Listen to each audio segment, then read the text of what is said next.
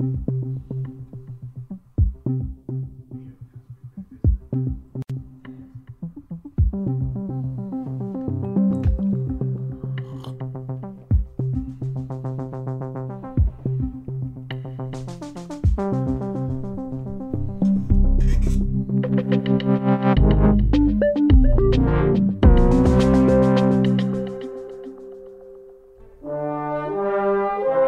lytter til Radio 24 /7.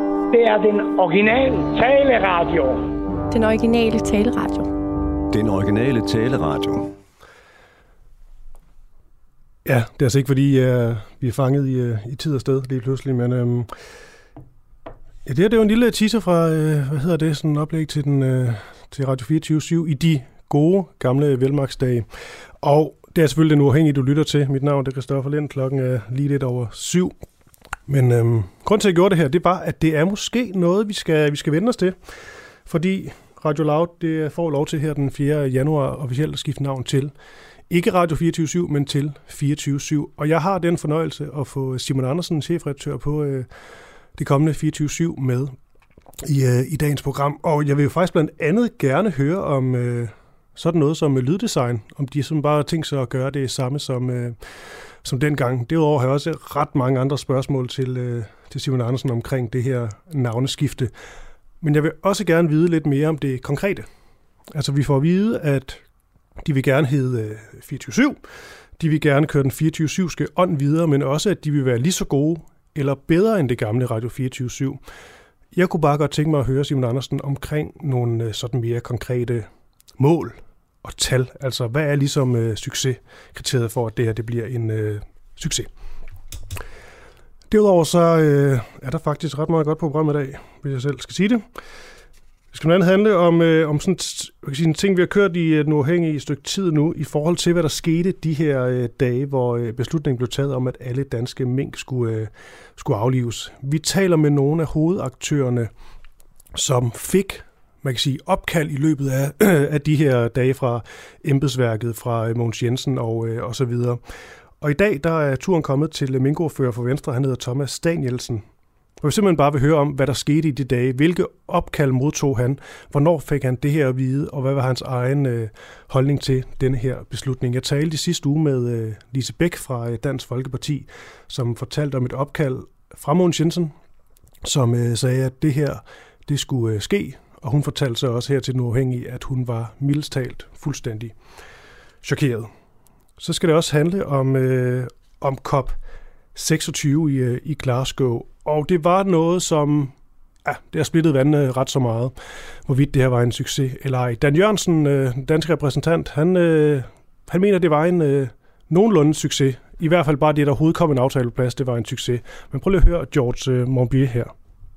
So we're coming almost to the end of the climate summit here in Glasgow, and what a total fiasco it is.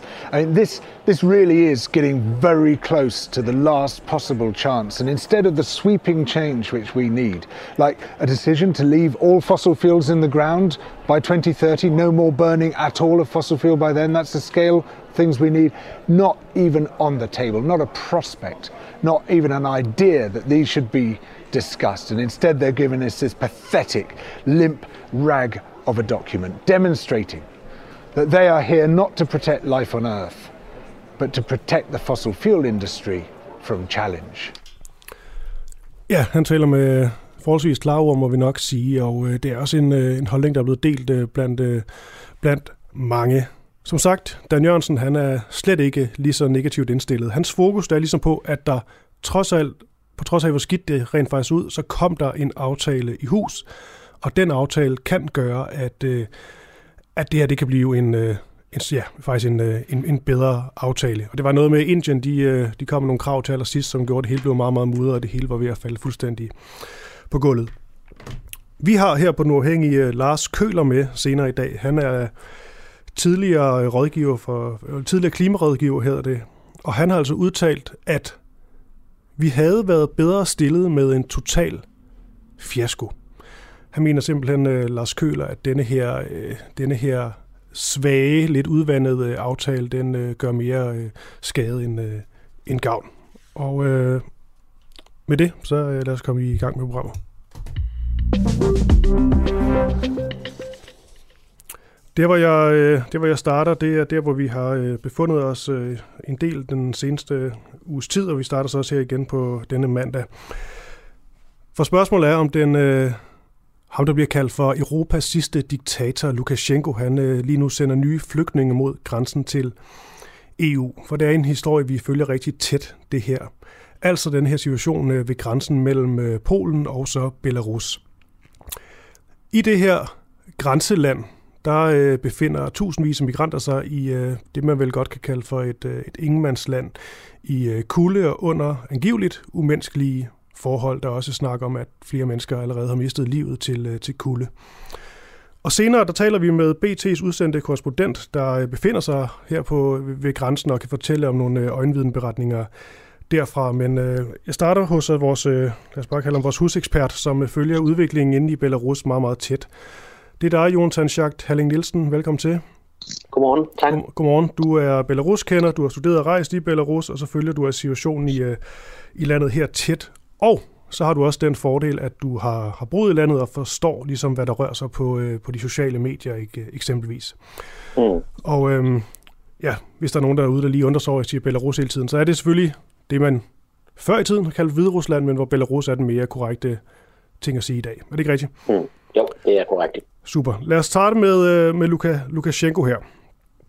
Altså, måske før vi taler om, hvad det er, han præcis øh, har gjort eller ikke gjort de seneste par dage, skal så ikke lige frem på at slå på plads. Altså Lukashenko, den sidste europæiske diktator. Hvad er det, han har af, af bagtanker og dagstorsener i forhold til alt, der foregår lige nu? Han har nok flere end en. Øh, dels så øh, er der sket det i kølvandet på, de, øh, på det valg, der var sidste år, at en meget stor del af den konkurrencedygtige del af den belarusiske økonomi, især IT-sektoren, er flyttet udenlands. Øh, det har øh, gjort øh, taget hårdt på indtjeningen øh, til landet, og det udfordrer også hans evne til at finansiere det sikkerhedsapparat, der holder ham ved magten. Så han vil gerne tjene penge, det har han gjort ved at skrue op for tobaksmugling, men det har han altså også gjort ved at blive menneskesmugler og sende fly til Mellemøsten og hente migranter og facilitere deres vej frem til øh, grænserne, øh, grænserne til EU-landene. Mm. Og jeg skal lige... Det er den ene ting. Ja, undskyld, det er den ene ting. Den, den anden ting, bare lige for at have den med også, mm er, at han også bruger det til at lave et pres på EU. Altså, EU har indført en række sanktioner. Han håber med det her, at han har noget at handle med, der kan få EU til at skrue deres sanktioner tilbage. Okay. Og det her med, at øh, Lukashenko sender øh, sådan, hvad skal det for, kolonner af migranter mod, mod grænsen, er det noget, der, der fortsat øh, hen over weekenden? Ja, i går blev der samlet endnu en stor kolonne i, i, fra Minsk og øh, ført til den her grænse til, øh, til Polen og samme område, som der er konflikt i, i, i forvejen. Præcis hvor stor kolonnen er ikke øh, offentliggjort, men, men er dømme på billedmateriale, der i hvert fald taler om adskillige 100 personer, som nu også kommer ind i det her område.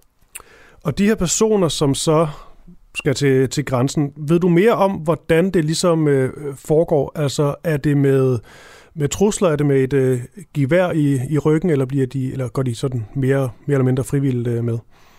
Altså det er jo, der er jo tale om migranter, som har betalt mange penge for at komme øh, til Belarus med det formål at komme videre til, til Belarus. Så umiddelbart er de jo sådan set samarbejdende med de belarusiske myndigheder. Men der er ingen tvivl om, at de øh, belarusiske myndigheder er dem, der styrer situationen. Så der er jo øh, politi og soldater, som fører øh, de her kolonner øh, derhen, hvor de gerne vil have at konflikten med nabolandene øh, opstår. Og det har over de seneste måneder jo været øh, forskellige nabolande, der har været udsat, Litauen, Letland, og nu altså et bestemt område i øh, det nord, på den nordvestlige grænse til, øh, til Polen. Mm. I forhold til stemningen i, øh, i, i Belarus, der er selvfølgelig også øh, masser af snak i, øh, i, i, i Polen, hvor man jo netop står her ved, ved, ved grænsen og ikke vil, vil lukke dem ind. Men hvis vi bare tager i forhold til Belarus, som, som du jo ved en, en, en masse om, kan du fortælle mig lidt mere om sådan, jeg ved ikke om det bliver for bredt, men sådan i forhold til, til folkestemning og hvad der rører sig på eksempelvis de, de sociale medier? Men jeg tror, det man må starte med at sige, det er, at det her det er en meget usædvanlig situation for, for belarusserne øh, bredt. Øh, det her med, at gaderne er fyldte med migranter, øh, for det er det, der sker, indtil de bliver ført til grænsen, så, så toger de sådan lidt rundt i, i mor og få på gaderne i, i hovedstaden Minsk for eksempel. Og der er, der er øh, hundredvis og tusindvis af migranter i shoppingcenter, der prøver at holde varmen der. Det er jo allerede ved at blive vinter på, på de kanter. I baggårde sætter de telte op i parker, øh, og så er hoteller og, og, så videre selvfølgelig også øh, fyldt. Og det her med at kunne se de her menneskegrupper øh, samles, er ret usædvanligt. Jo ikke mindst fordi, at ingen menneskegruppe har fået lov til at blive samlet siden det her valg sidste år, som førte til store protester mod øh, Lukashenko. Mm. Så har man jo hele tiden sagt, at det var i strid med, med, med hvad skal man sige, øh, registreringen af begivenheder. Det, det forudsætter nemlig, at man registrerer en forsamling, hvis man skal have lov til at afvikle den øh, i Belarus. Der er jo ikke nogen af de her forsamlinger, som har, har registrering. Så, så det øh, undrer jo helt almindelige i Belarus, og det skaber jo også en, en, en utryghed, fordi der er en hel masse, der er, er ukendt, og der jo også er en frygt for, at de her mennesker bliver desperate, især hvis det ikke lykkes dem at komme videre i, i, øh, i, i EU. Mm. I forhold til situationen, der er selvfølgelig opstået mellem, øh, mellem Belarus og, øh, og Polen, og det er jo så blevet en større konflikt i, øh, ja, i hele EU. Men i forhold til de her to lande, hvad er så, så det nyeste? Altså bliver retorikken øh, skærpet? Jamen, øh, retorikken bliver skærpet, og, og Polens øh, premierminister har meddelt, at man sammen med Litauen og Letland øh, øh, muligvis vil bede NATO om at mødes under det, der hedder artikel 4, altså ikke den meget kendte artikel 5, der handler om, at man er blevet angrebet og, og musketeriet går ind, men en artikel 4, som handler om, at der er en trussel øh, mod øh, NATO, og den skal man drøfte, hvordan man øh, reagerer på. Og det kan være, at vi allerede i dag ser, at, øh, at NATO vil blive, øh, blive indkaldt. Derudover så øh, har Polen presset voldsomt på for at få en ny runde EU-sanktioner, Øh, og det mødes EU's udenrigsminister og skal drøfte øh, i dag. Der er også fortsat både øh, troppeopbygning og øh, jo en hermetisk lukning af, øh, af grænsen øh, til, øh, til, til, i, i denne her region øh, op mod øh, Belarus.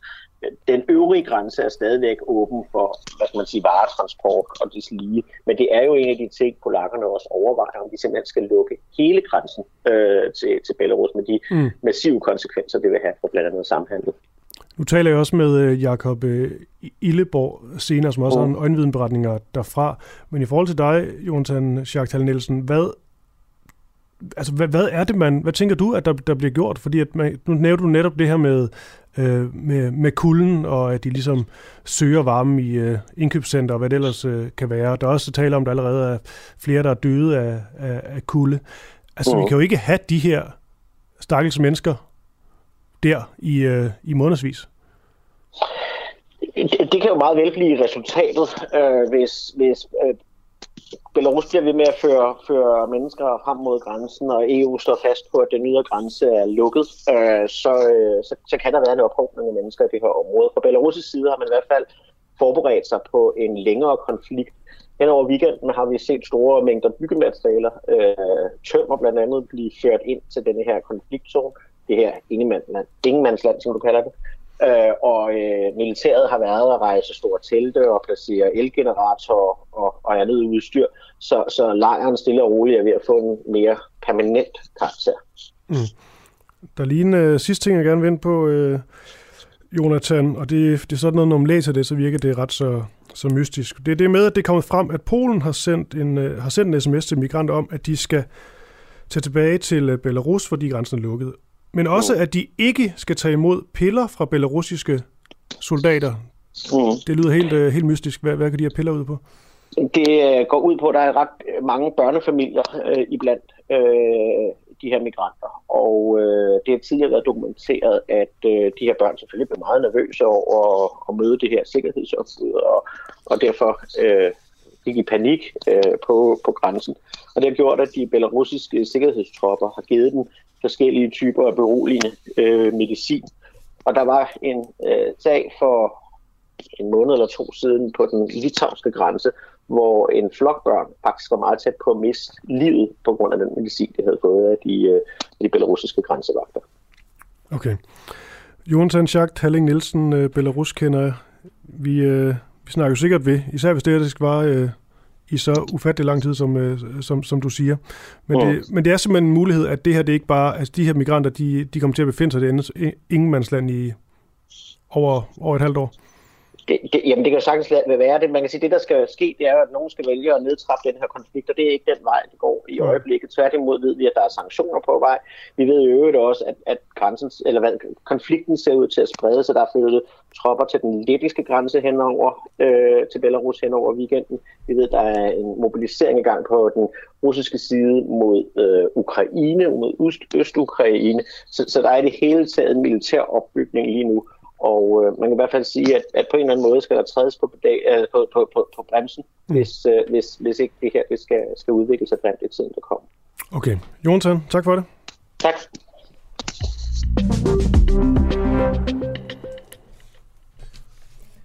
Lige om lidt, der, øh, der skal jeg tale med en, øh, en sygeplejerske, som øh, simpelthen er en af dem, der står, dem, der står bag idé om sådan en kollektiv opsigelse for bedre løn. Altså simpelthen, at, øh, at øh, sundhedspersonale skal sige deres øh, stilling op i, øh, i protest. Hvorvidt der er øh, alvor bag ordene, det, øh, det prøver jeg at konfrontere ham med her om øh, et kort øjeblik. Men jeg kan også lige øh, nævne, at der selvfølgelig er kommet nogle, øh, nogle nyheder ind, og den ene, det er, ja, jeg ved godt, folk er trætte af, af corona, men øh, det er jo trods alt øh, det er meget, det, øh, det drejer, drejer sig om lige, øh, lige disse dage. Og øh, den seneste corona melding, der kom ind kl. 6.10, tror jeg det var, det er, at øh, smittetrykket altså fortsat er højt over hele landet faktisk. Og de øh, fleste kommuner, de er nu farvet det, der hedder rødt på Statens Serum Instituts corona dashboard, og det, dashboard hedder det, og det er altså der, man følger med i pandemiens udvikling i, øh, i Danmark. Men, skal lige siges, her i hovedstadsområdet, hvor jeg befinder mig, der, der, der skiller det sig alligevel ret så øh, markant ud. Seks ud af syv kommuner med høj smittetryk på landsplan ligger altså her i hovedstadsområdet. Og det er den københavnske Vestegn, som topper med det højeste smittetryk, da både Herlev og Hvidovre har et incidenstal, det betyder altså antal smittede, per 100.000 indbyggere de seneste syv dage på over 800. En nyhed mere herhjemmefra, det handler om øh, kombinationen af, af varmeregning og så en, øh, en lille hjælpepakke, kan man vel godt øh, kalde det. Fordi til vinter, der kan en altså markant større varmeregning lande hos en halv million danske husstande. Og det er simpelthen på grund af de her stigninger på, øh, på energipriser, vi ser rundt omkring i, øh, i verden. Ud af godt 2,7 millioner husstande herhjemme, der er det altså de her 500.000 primært, som får varme fra et naturgasfyr eller ligger i fjernvarmeområder med et højt gasforbrug, der kan risikere en stigning i varmeregningen på 1000 kroner om måneden. Det var sådan en chat, og øh, regeringen vil nu hjælpe med en øh, ny varmepakke. Og den her varmepakke, den er altså primært øh, henvendt til, øh, til ældre og til kontanthjælpsmodtagere og andre borgere, der kan have, hvad skal vi sige, svært ved at betale sådan en stor, uforudset øh, energiregning lige pludselig. Dan Jørgensen, som jeg lige øh, var kort ind på i min intro, og som også kom med senere i programmet, altså en udtalelse fra ham, han siger, det gælder for alle danskere, øhm, hvor det for alvor vil påvirke deres økonomi negativt. Det vil primært være folk på ydelser. Det er Sten Jørgensen, der siger det, som er klima-, energi- og forsyningsminister. Og som led i denne her varmepakke, der sætter regeringen en pulje på 100 millioner kroner af, som øh, kommuner så kan søge for ligesom at få dækket mere udgifter som personlige tillæg til pensionister eller enkeltydelser til kontanthjælpsmodtagere. Så har jeg lige en sidste lille nyhed, jeg også gerne lige vil få med her. Det er fra, øh, nu går der storpolitik ind, det er fordi, at Joe Biden og øh, Kinas leder Xi Jinping, de, øh, de mødes mandag øh, nat dansk tid. Og det er altså første gang, de mødes, siden Joe Biden han blev præsident. Og sidste gang, de, de mødtes, det var før øh, Biden var præsident, der endte det med utrolig, altså utrolig dårlig stemning. Og det var foran rullende kamera og det hele. Og det her virtuelle topmøde, som det bliver kaldt, det er det også sådan et topmøde, der egentlig ikke skal have nogen resultater som sådan. Det Hvide Hus, de siger faktisk selv, at de ikke har forventninger til, at der bliver øh, lavet nogle øh, større resultater mellem de to lande. Men formålet det er, det er altså det Hvide Hus, der selv udtaler det her, formålet er slet og ret at mindske spændingerne mellem Washington og Beijing.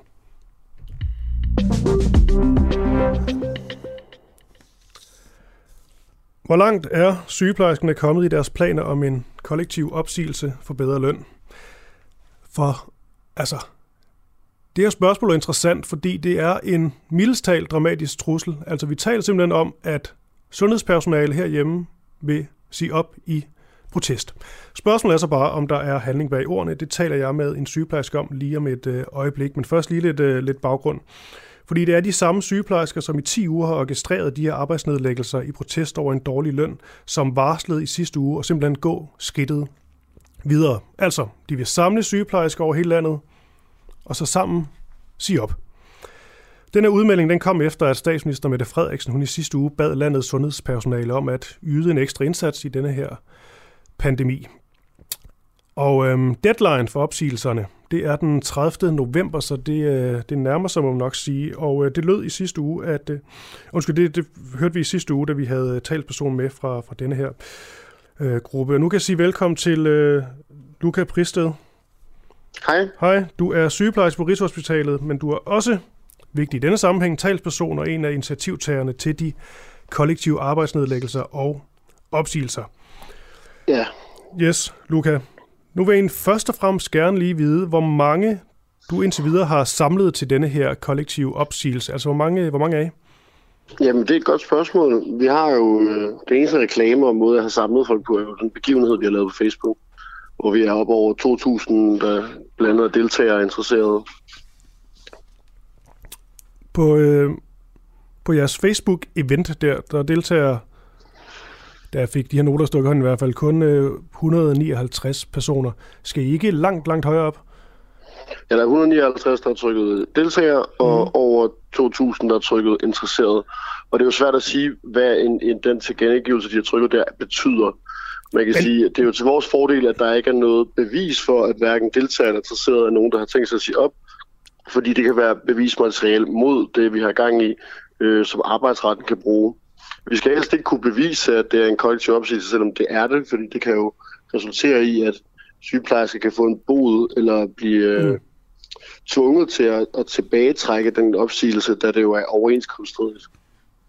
Men man kan også vende om at sige, når man trykker interesseret til et eller andet event på, på Facebook, det gør jeg personligt selv, rimelig ofte, og så dukker ikke op alligevel. Altså det er meget, meget, øh, det er meget, meget nem omgang. Så det kan jo også være, at det er mere for at støtte op, og så reelt set, der står du næsten uden nogen folk, som, som gerne vil følge, følge trop og virkelig øh, gøre det her.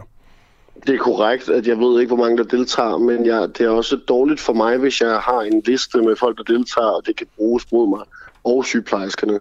Så det her skal du mere, det er for os er det mere en reklame for at dele ud til sygeplejerskerne. Det er noget, vi har tænkt os. Og når jeg læser rundt på forskellige forer på øh, Facebook, så kan jeg se, at der er stor støtte. Men jeg har ikke konkret tal på, hvor mange det ender med, men jeg håber på, at det bliver øh, over 1000 sygeplejersker. Men hvis det her ligesom er, er, er planen, og det er en af en god ting, at de ikke trykker deltager, er det så er det noget, du ligesom øh, skilter med? Altså fortæller du dem, at øh, I må gerne vise støtte, men I behøver ikke direkte at trykke, trykke deltager, fordi det kan få nogle konsekvenser? Lige nu er vi ved at afdække det her med konsekvenser og hvad det er, fordi det sidste lignende tilfælde, vi har haft for det her, det er i 1995, hvor der var en 100 sygeplejersker i Aarhus, der sagde op sammen. Men, men, men det, har, det har været afdækket både for konsekvenserne og hvordan vi skal melde det her ud, og hvordan vi reelt skal gribe det her an. Så det vil stadig være afdækket, så det kan jeg ikke komme med og bedre ind på. Men, men det, der sker nu, har der ikke været en lignende situation for før nemlig. Hvor mange skal ligesom øh, virkelig gøre det her og mene det og sige op, før at, øh, at det her det bliver et, øh, et initiativ, man kan kalde for en, øh, en succes? Eller hvad, hvad er dit succeskriterie?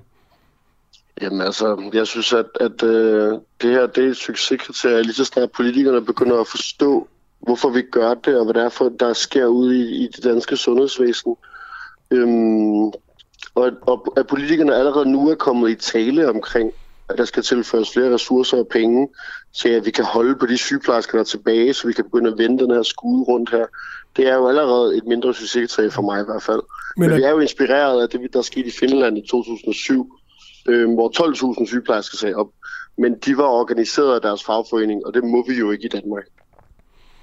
Men det virker bare lidt til på dig, at Luca, at, at det handler lige så meget, eller måske endnu mere, om øh, ren øh, symbol værdi. Altså du snakkede om, at nu bliver det, det, det taget op, det bliver debatteret øh, og så videre. Men har du slet ikke sådan en, nu nævnte du et tal her fra, fra Finland, men har du ikke selv sådan et tal på, at øh, vi skal altså have 10.000 til at, til at sige op, før det virkelig batter, eller et eller andet? Som jeg sagde tidligere, så øh, over 1000 forventer jeg, vil gerne have, og det føler jeg, jeg Mm. Over 1000? Ja. Er det realistisk? Det tror jeg, det er. Det, det kan jo svært at sige, øhm, når jeg ikke har et reelt øh, tal eller føle. Sådan, det eneste, jeg har en føling på, hvor mange der, der deltager.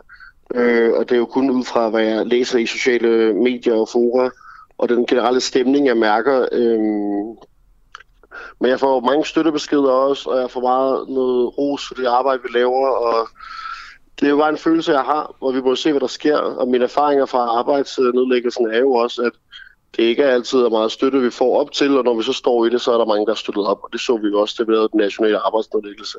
Mm.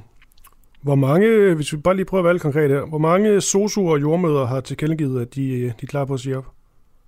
Jeg har ikke fået nogen beskeder fra øh, sosuer eller jordmødre, men har kunne læse på øh, forskellige forer øh, fra sosuer, at der er mange af deres øh, medlemmer, der støtter op om det her, og opfordrer deres kollegaer til at støtte op om det her.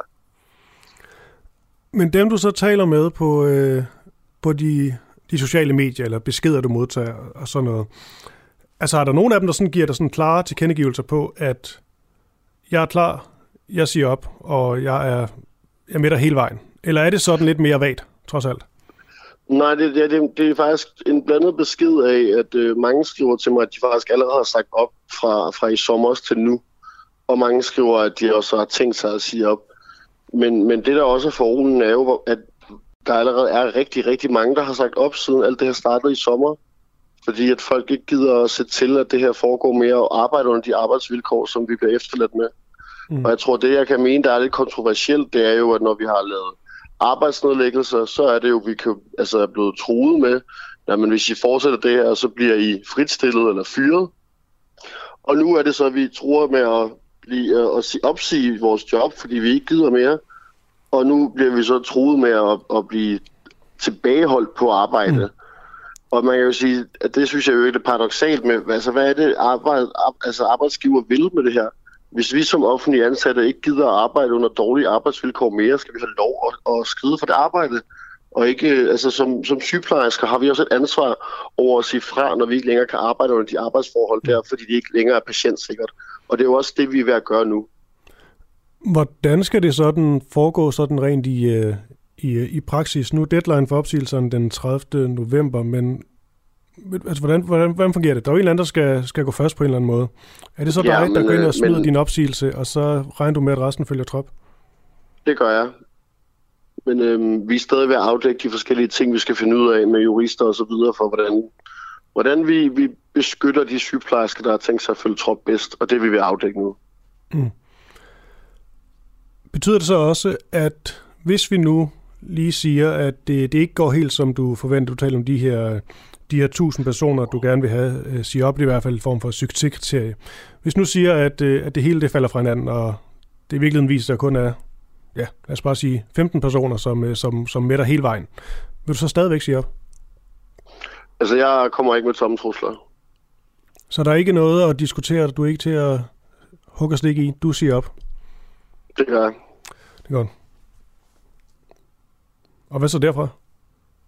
Jamen, øh, jeg er da ved at kigge rundt, om jeg kan finde noget andet arbejde, men ellers så vil jeg, som mange andre sygeplejersker, øh, arbejde i et vikarbyrå øh, i det private, indtil jeg kan finde ud af, hvor vi skal hen. Men, men du kan jo arbejde under bedre vilkår der og højere timeløn. Du kan selv tilrettelægge din øh, vagtplan og arbejde, som du vil. Så, så det, der er minus og plus ved det, og minuset er jo så, at du kan få sygt afpenge og andet, men plusset er jo, at jeg kan orkestrere min egen arbejdstid så præcis, som jeg vil. Mm. Så ja, det er jo en fordel for mange sygeplejersker, når de prøver at få et familieliv til sammen, og lønnen er højere. Så, så hvis, altså, det er det, jeg vil anbefale til folk, hvis de ikke umiddelbart kan finde noget med det samme. Der er også nogen, der vil søge helt ud af sundhedsvæsenet og arbejde øh, som noget andet. Og det er også det, vi læser meget om på forum nu. Folk snakker om, at man, jeg gider egentlig heller ikke arbejde det her mere. Og jeg tror, det der er ved at ske nu, er jo bare, at sygeplejersker det er ved at gå op for os, at vi skal bare ikke finde os i at blive behandlet som lønslaver. Og det er jo ikke vores ansvar at sørge for at arbejde langt ud over vores normerede tid, for at få det danske sundhedsvæsen til at hænge sammen. Nu er vi nødt til at arbejde efter de regler, der er, eller sige op, og så er det regeringens og politikernes ansvar at sørge for, at vores danske sundhedsvæsen hænger sammen. Og sidste spørgsmål, øh, Luca Pristøde. 1000 mennesker, der siger, siger op senest den, øh, den 30. november, november øh, sammen med dig selvfølgelig. Tror du på det? Jeg tror på det. Det er modtaget. Tak for det, Luca. Du ja. er sygeplejerske på Rigshospitalet, og så er du ja. altså talsperson og en initiativtageren til øh, de kollektive arbejdsnedlæggelser og opsigelser. Tak for det, Luca. Tak. Du lytter til Den Uafhængige. Danmarks måske mest kritiske, nysgerrige og levende taleradio, som politikerne ikke kan lukke. Mere end 3.000 medlemmer støtter os allerede, og jo flere vi er, jo mere og jo bedre journalistik kan vi sende ud til dig. Se hvordan du kan støtte os. Gå ind på duah.dk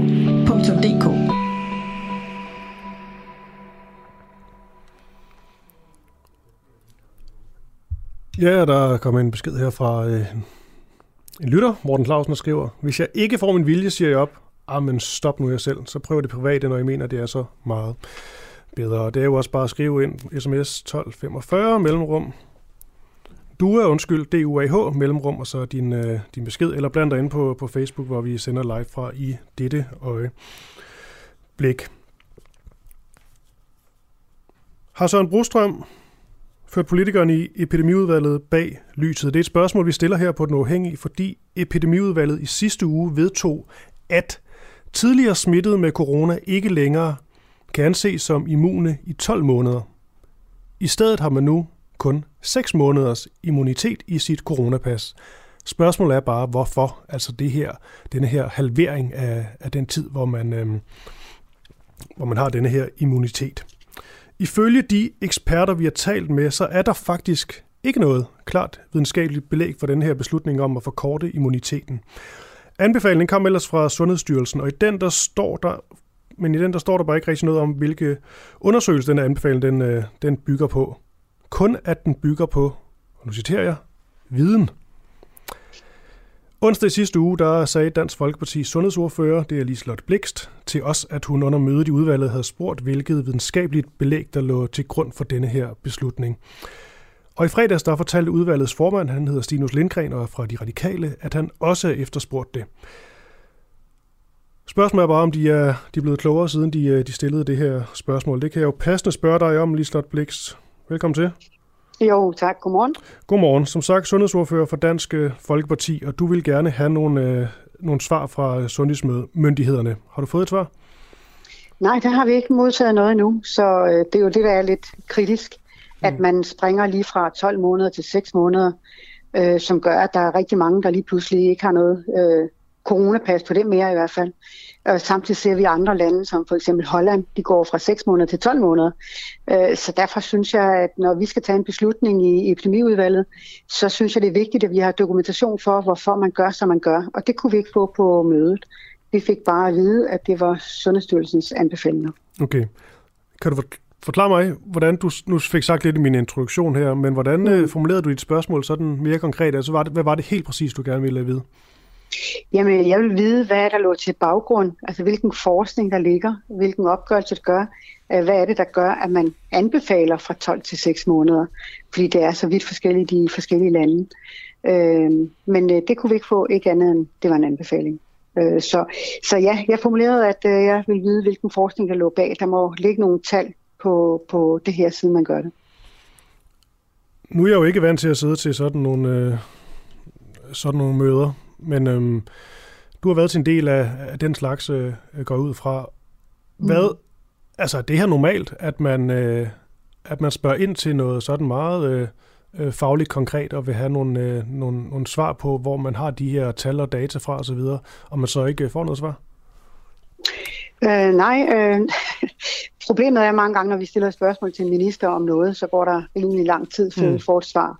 Men vi er jo vant til, at når vi skal behandle lov, øh, vi vil for eksempel gerne have øh, spurgt ind til, om vi kunne have gjort øh, coronapas frivilligt. Øh, der fik vi at vide, at der skulle man øh, lave en lov øh, omkring det, og det vil kræve en hastebehandling, og det vil vi jo ikke have, øh, var ministerens kommentar, så derfor gjorde man det på den her måde. Men, men så gør de præcis det samme selv, altså kommer med et forslag til os, som vi skal tage stilling til samme dag, vi får det, uden der faktisk ligger dokumentation. Hvis ikke det er hastebehandling af noget, uden konkrete oplysninger, jamen så er det jo et kæmpe problem. Mm. Kan der være noget, øh, noget politisk motiveret i, øh, i det her fra, fra 12 til, til 6 måneder? Jamen spørgsmålet er, om det er for, om man vil øh, presse nogen til at sige, at de skal tage vaccinen nu. Øh, men, men jeg, kan, jeg, jeg kan sgu ikke rigtig se, jamen, hvad, hvad skal grunden være til, at man rykker det fra, fra 12 til 6 måneder, medmindre man sidder med dokumentation for, at immuniteten er, er faldende, og den slet ikke varer de der 12 måneder. Øh, det vi får oplyst mange steder fra, det er, at der kan være afvielser i, hvor lang tid øh, immuniteten er for de enkelte. Øh, vi ved, at der er syge, der får tjekket deres immunitet, og at man stadigvæk efter 6 måneder kan se, at man, man faktisk har den her immunitet. Og derfor synes jeg, det er vigtigt at få at vide, jamen, mm, kan vi se, at der er øh, rigtig mange, der mister immuniteten efter 6 måneder? Er det derfor, man gør det? Men, men det kan vi ikke få oplyst. Øh, så, så det er det, der er lidt mærkeligt. Og hvis de øh, allerede vidste på forhånd, hvad grunden var for, at de nedsatte til seks måneder, så burde vi jo meget hurtigt kunne få et svar. Og det er jo så nu en uge siden, at de kom med deres vurdering, og vi har endnu ikke fået et svar. Så, så det virker underligt. Nu går jeg sådan lidt, øh, hvad hedder sådan noget, behind the scenes, men har du ikke, mm-hmm. lige slået blik ud fra, at du kender øh, en del personer, der, der ved ret meget øh, om, om det her, også øh, tæt på magten. Har du ikke bare spurgt nogen sådan? øh, jeg kan ikke, nej, jeg kender ikke så mange. Altså, når man sidder i opposition, så har du ikke så mange at spørge.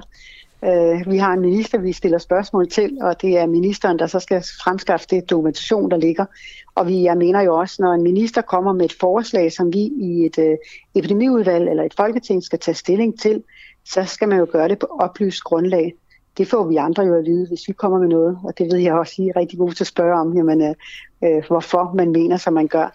Øh, og her mener jeg, at det er en minister, der, der kommer med de her oplysninger, mm. samtidig med, at man ikke kan fremlægge dokumentation for, hvorfor man, man mener, at det skal ændres. Altså det er, der er rigtig mange mennesker, der pludselig har stået uden coronapas, og øh, det synes jeg, der er et kæmpe problem. Mm. Det kunne godt være, at du bare lige kunne sende en sms til Søren Brostrøm, og så dele, hvad han har svaret til os? Det, det kan jeg ikke helt. Altså, hvis jeg nu har sad i regering eller noget, så kunne man måske have en lige linje, mm. men det har jeg ikke. Øh, jeg har en minister, jeg stiller spørgsmål til, og det er så der igen, vi skal have svarene. Men i forhold til, øh, til Søren Brostrøm, så er han både direktør i Sundhedsstyrelsen og medlem af Epidemikommissionen, som altså rådgiver mm. det her epidemiudvalg, når de skal træffe beslutninger, eksempelvis om restriktioner og immunitet, som, øh, som, som det vi taler om lige her. Denne her magt, kan man jo godt sige, Søren Brostrøm har, også i forhold til, hvor tæt knyttet er til, til regeringen. Er den problematisk, synes du? Jamen, det er jo problematisk, hvis man bare eller skal ændre en lovgivning, der går ud over rigtig mange mennesker i Danmark, på at det er en anbefaling, men at man ikke kan komme med noget, noget dokumentation. Så er det jo en magt, man sidder med som, øh, som direktør, som Søren Brostrøm, der blot kan sige, at det, det, det synes vi er en god idé. Øh, vi skal jo ikke synes, hvis vi skal lave en, øh, noget, der rammer alle mennesker øh, i Danmark. Så der bliver man altså nødt til at kunne fremlægge noget dokumentation. Øh, og Men føler eftersom du, at... Der, ja, undskyld. Ja, jeg bare og eftersom der er gået en uge, så, så synes jeg, det er lidt underligt, fordi et eller andet punkt må de jo have... Altså, hvis de har siddet med nogle tal, og derfor sagt, jamen, vi kan se på de her tal, at immuniteten falder, derfor anbefaler de, så burde vi jo kunne have fået papirerne dagen efter. Men føler du, at Søren Brostrøm eksempelvis øh, lytter mere til, øh, til regeringen end til, til jer i oppositionen? Ja, helt sikkert. Selvfølgelig gør de det. Ellers er det omvendt, så er det regeringen, der lytter mere til Søren Brostrøm, det ved jeg ikke. Men, øh, men hvorfor siger du selvfølgelig? Hvorfor? Er, det, er jo, det, vil ikke, det, burde, det burde jo ikke være en selvfølgelighed. Nej, men altså, øh, det, jo, de arbejder jo tæt sammen. De har jo møder nærmest dagligt med hinanden, og derfor burde der jo også ligge det her dokumentation. Jeg vil da også... Altså, hvis jeg mener bare, han er jo fagperson. Altså, han skal jo ja, kun men, have fokus på, på det faglige. Ja, men hvis man sidder som minister og skal have et folketing til at øh, rette ind på nogle måder, øh, som gør, at man rammer så mange øh, danskere, så undrer det mig, at ministeren ikke har forlangt noget dokumentation. Mm. Og det, det, det, det, det virker da lidt underligt, eller ja, nu kan man se så mange andre sager, hvor man har gjort noget uden at have vidst 100 procent, hvad Ja, fordi vi har jo i, i det her, det her til sidst, Lise vi har, vi har jo ja. i det her på endnu et program lidt fokus på øh, det som, som min kommission øh, øh, særligt. Og der er jo bare mm. ret mange sager omkring regeringen, som, øh, som ikke er så, så kønnelige nu. Det kan jeg godt sige, uden, ja, at, være, uden at være biased. Men, øh, men altså, hvad med dig? Nu fik du også lige nævnt det lige kort her. Stoler du på, øh, på regeringen? Jeg hørte ikke lige det sidste. Stoler på hvem? Regeringen øh, jeg har lært som politiker, at jeg stoler ikke på nogen mennesker. Øh, det er den nemmeste tilgang. Øh, jeg vil gerne have noget dokumentation, når der er, at vi skal lave sådan et stort indgreb, der betyder noget for så mange mennesker. Og derfor undrer det mig, at man som minister ikke kan fremlægge en dokumentation. Øh, og det er jeg da rigtig glad for, at der var andre i, øh, i udvalget, som også eftersøgte. Det gjorde, at vi stemte nej til det, men, men øh, jeg kan jo se, at alle de andre partier gjorde, at der blev flertal for det, så derfor er der jo nogen, der har stemt for, at øh, man rykker fra 12 til 6 måneder, uden at have den rigtige dokumentation. Mm. Og det er jeg lidt ked af, at det er sådan, vi laver lovgivning. Og må jeg godt citere dig for, at du simpelthen ikke stoler på nogen politikere? Ja, det må du gerne. Det har jeg nævnt utallige gange. Så. Fair nok. det er godt. Liselotte Blik, sundhedsordfører for Dansk Folkeparti og medlem af det her epidemiudvalg. Tak fordi du lige var med på en telefon. Velkommen. God dag. Lige måde. Du lytter til Den Uafhængige. Danmarks måske mest kritiske, nysgerrige og levende taleradio. Som politikerne ikke kan lukke. Mere end 3.000 medlemmer støtter os allerede, og jo flere vi er, jo mere og jo bedre journalistik kan vi sende ud til dig. Se hvordan du kan støtte os. Gå ind på duah.dk Om sådan en godt og vel 10 minutters tid, der taler jeg med øh, chefredaktør for Loud, der bliver til øh, Radio 4, eller undskyld ikke Radio, det bliver til 24-7 hedder det bare, den, øh, den 4. Øh, januar, der finder det her officielle navneskifte sted. Jeg taler altså med, med Simon Andersen. Men før det, der, der vender jeg mig lige mod en sag, jeg også startede programmet ud med, men det er også fordi, at det er øh, en dramatisk, øh, konstant udvikling, der er lige der ved grænsen ved, øh, ved Polen, og måske også noget, der fortæller sådan meget klart håndgribeligt omkring de her problematikker, der, der er omkring øh, migration, men øh, også i forhold til øh, øh, også i forhold til det her med alle de her hegn, vi har sat op i, øh, i Europa, som jo en eller anden måde meget sådan klart afgrænser øh, de, her, de her lande. Og det gør jo netop, at øh, problematikken bliver, bliver ekstra stor i forhold til migra- migranter. Hvor skal de hen? Hvor skal de ikke hen? Hvem vil tage dem? Hvem vil ikke tage dem? Og man taler meget i forhold til den her krise om, øh, om den her EU-krise, fordi vi har sådan nogle, øh, nogle opsatte satte hegn, og så har vi nogle migranter, og de befinder sig nu i sådan et ingenmandsland. Belarus, de vil ikke have dem.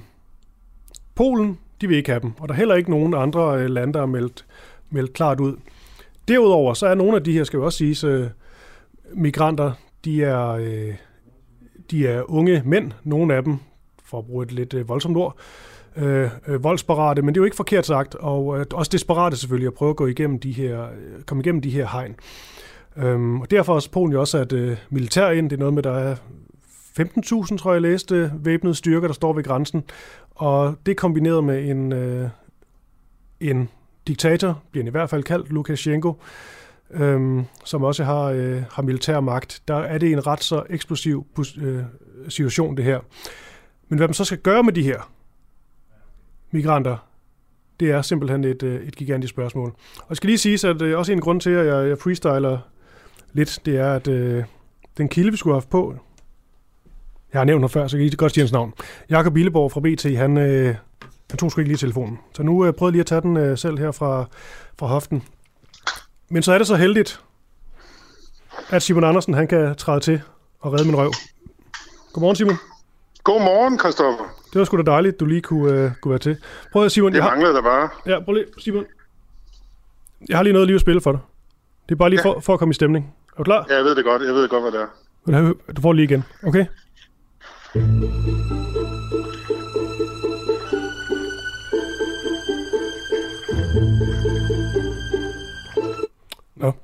Hvordan føles det?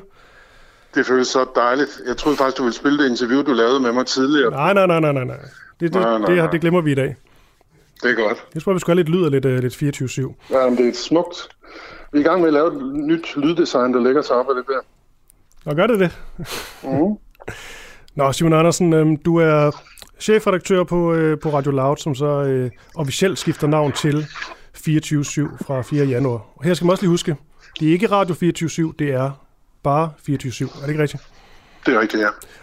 Yes.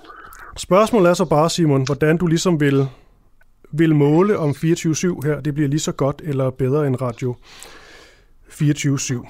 Men bare lige til lidt, øh, til lidt, til lidt baggrund til, til dem, som ikke har fulgt så meget med, eller lige skal det genopfrisket. Så er det kort fortalt radiokanalen Loud, der får over fire år 260 millioner kroner af skatteyderne, skifter navn til 24-7. Det meldte radio- og tv ud som øh, en af de større øh, afgørelser, der kom fredag. Navneskiftet det er blandt andet blevet kaldt for gravrøveri, mekantil, nekrofili, intet mindre, af nogle af de tidligere topfolk fra Radio 24 Den radikale medieordfører Senior Sampe, hun kaldte senere samme dag situationen for uholdbar og meddelte, at partiet vil værne om Radio 24-7's eftermæle. Jeg siger, men der har jo været masser af, af på styr, og er det sådan set øh, stadigvæk. Forstår du godt de her kritikere, som, øh, som melder ret så markant ud? Ja, det gør jeg selvfølgelig, fordi forløbet er jo øh, altså komplet absurd. Vi har et Altså, vi har et fuldstændig historisk kulturelt nybrud frem mod 2011, hvor det lykkedes Per Stig Møller, kulturminister, at overbevise Folketinget om, at man skal tage en minimal sum fra Danmarks Radio, og i stedet for bare at lade den gå ind i Danmarks Radios store pengesump, så sige, kan vi tage en lille bitte smule penge og se, om en privat aktør kan lave taleradio på højde med P1. Og det bliver til 24-7, der fra 11 til 19 udvikler sig til en monumental succes med nybrydende, øh, nybrydende taleradio, bedre journalistik, interessante formater, underholdende, skarp og vittig og alting. Og ingen kunne jo drømme om, at det eksperiment ikke skulle fortsætte, men det lykkedes så et flertal i Folketinget at få saboteret ideen om, at 24 kan fortsætte ved at lave en plan om, at det skal til Jylland. Og da politikerne så opdager, hvor vældigt 24 faktisk var, opfinder man i sidste øjeblik en DAB-kanal, der så skulle gå til 24 men i stedet går til Loud. Øh, og nu skift, og Loud, som jeg så er chef for, præsterer dårligt to år, hvorpå at Loud skifter navn til 24 Det er jo absurd. Det er en fuldstændig vanvittig historie. Mm. Men min virkelighed er jo, at jeg skal gøre det bedste for at forvalte de penge, vi har fået, og også gøre det bedste for at forvalte arven for 24-7, som jeg føler mig dybt forpligtet over for. Jeg har selv været der i fire år, føler, at jeg er en integreret del af 24-7's liv og historie, og øh, jeg ser ikke noget smukkere for 24-7, når nu det er endt, som det er endt, end at forsøge at gøre det, vi gør nu, nemlig at genopleve 24-7. Jeg synes ikke, jeg er mikrofil, Jeg synes, jeg er hjertelæge, der genoplever en patient længe efter patienten er afgået ved døden. Øh, og prøver at få et nyt 24-7 op at stå, selvfølgelig med respekt for den sendtilladelse, Lounge skal efterleve. Så jeg synes sådan set, når nu det er endt, som det er endt, og man er bragt af politikere og radio tv i den situation, man er endt, så synes jeg sådan set, at vi gør det eneste rigtige, nemlig at se, om 24-7 kan leve, genopstå, leve og bestå for evigt, måske øh, i en eller anden form. Og det tror jeg, folk vil takke mig og andre aktører for, når der er gået en 5-6 år. Mm. Man kan jo sige, nu sagde du det her med, at det kunne man ikke have forestillet sig, det der skete med 24-7 og, og lukningen og alle de politiske valg osv. Men man havde nok heller ikke regnet med, at man så skulle have et 24-7 primært henvendt til, øh, til unge mennesker, og så oven i købet noget, der skal prøve at køre videre på en, kan vi godt sige, en gedin fiasko, som Lauda, altså var det nærmest mål på samtlige øh, parametre. Så der er vel en anden situation. Men Simon, det, det, det jeg faktisk gerne vil spørge om, det er i forhold til, nu nævner du også nogle af de her folk, og du har også nævnt, øh, det gør du ofte, når du ligesom øh, roser eller anbefaler nogle af de her programmer, som I nu laver, at der ligesom er sådan en 24-7'sk ånd. Og øh, man skal være frække, uforudsigelige og gå til magthaverne, alt det her. Men hvis vi lige tager nogle af hovedaktørerne fra det gode gamle Radio 24 Mads Brygger, Michael Bertelsen, programcheferne, eksempelvis også en Christoffer Eriksen, senere nyhedschef. Altså, i hvert fald de første to, de var der om nogen, ligesom ånden af Radio 24 og dem, der ligesom på mange måder skabte det, der blev til ånden. Og de er jo altså rasende over den her beslutning, og de forstår mm. på ingen måde, hvad det er, du og I andre ligesom har gang i med det her navneskifte. Du mm. virker meget cool omkring det, men helt ærligt, Simon Andersen, har det ikke berørt dig lidt, at hovedaktørerne bag 24-7's ånd, de synes, det her det er en elendig idé? Øh, altså, det berører mig, at de bliver så hadefulde. Øh, det berører mig, fordi jeg, jeg har svært ved at forstå, at man kan arbejde så tæt sammen med mennesker, på, også på et personligt og meget, meget tæt kollegialt og fagligt niveau, og så bliver de ekstremt hadefulde personer. Det er jeg ikke sikker på, at jeg forstår. Altså, jeg forstår godt vreden over processen. Den er jo lige så absurd, som jeg selv skildrede det. Men jeg har vanskeligt ved at forstå, at det kan betyde så meget, at hadet skal udstrækkes til at omfatte andre mennesker.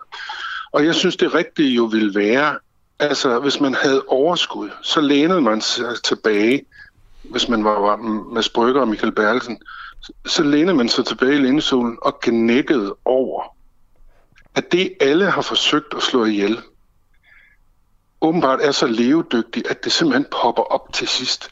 Det må jo være den ultimative sejr for enhver selvforståelse, altså enhver tro på, at det, man selv har skabt, er så unikt, at det ikke kan dø.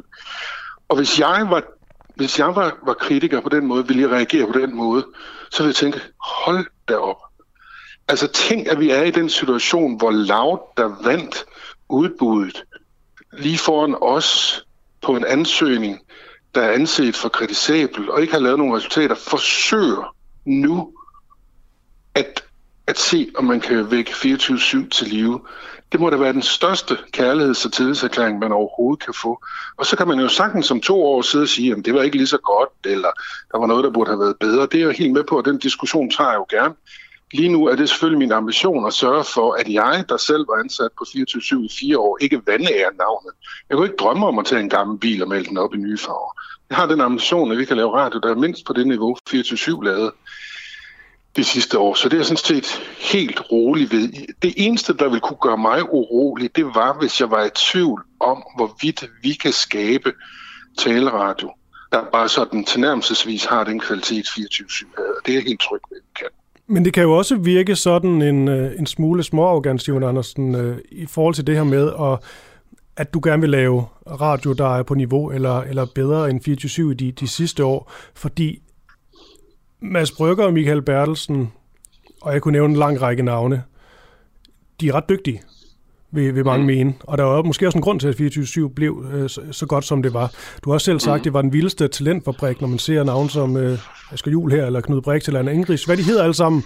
Altså, mm. der var også bare en stor talentmasse. Men så kommer mm. du så og tænker, jeg kan stadigvæk gøre det her lige så godt, og få en meget, meget, virker til ret snæver øh, målgruppe. Altså, skal du ikke se, at det for nogen kan lyde sådan lidt, øh, sådan lidt du pynter dig med, med lånte fjer? Øh, jamen, jeg, jeg har ikke nogen fjer. Altså, jeg står jo helt for pjuske tilbage. Jeg beder sådan set bare om, at folk øh, lytter med øh, i, i det kommende øh, et til to år, og så må folk jo afgøre med sig selv, om de synes, at det øh, er værdigt til at bære 24-7-navnet. Altså, indtil videre er problemet jo, at, øh, at hver eneste gang Loud har forsøgt at lave noget godt, og det er der jo vældig meget af, så åbner folk gylden og tisser på det, fordi det er Loud. Nu prøver vi så at give det en ny chance. Altså jeg er sådan set tryg ved, at vi kan nå rimelig langt af den vej. Og, øh, og min ambition er selvfølgelig også, at 24-7 aldrig igen skal lukke. Altså hvilke politikere vil i 24 kunne lukke 24-7 igen, hvis 24-7 bare er nogenlunde fornuftig? Hvis bare vi har nået et morgenprogram, der øh, sådan hen ad vejen er lige så godt som 24-7 morgen var, kan man så lukke det? Nu har jeg lige hørt det her til morgen lige indtil du ringede og afbrød mig. Det er, det er verdensklasse. Det er verdensklasse. Øh, hvor godt det er. Altså, og øh, i, i betragtning af, hvor kort tid jeg har brugt på det her, så er jeg simpelthen så stru, struttende fuld af optimisme om, hvor, hvor, hvor, hvor meget vi faktisk vil være i stand til at kunne, kunne gøre, øh, hvis folk ellers giver det en lytning. Og igen, min sådan helt bagvedliggende ideologiske tanke er jo, at det vil være en katastrofe, hvis vi når derhen igen, at politikere efter 26, hvor Rette 80 koncessionen udløber, tænker, åh oh ja, altså nu har vi så prøvet med de der private aktører, lad os nu tage de der penge og putte dem tilbage i deres lomme, og der ser vi dem aldrig igen. Det vil være en tragedie for pluralismen på lydsiden i det her mm. land, hvis ikke Folketinget kontinuerligt tager en lille bitte sum af Danmarks Radios penge og siger, prøv at lave en privat radio, og gerne i min verden lave en privat tv-station.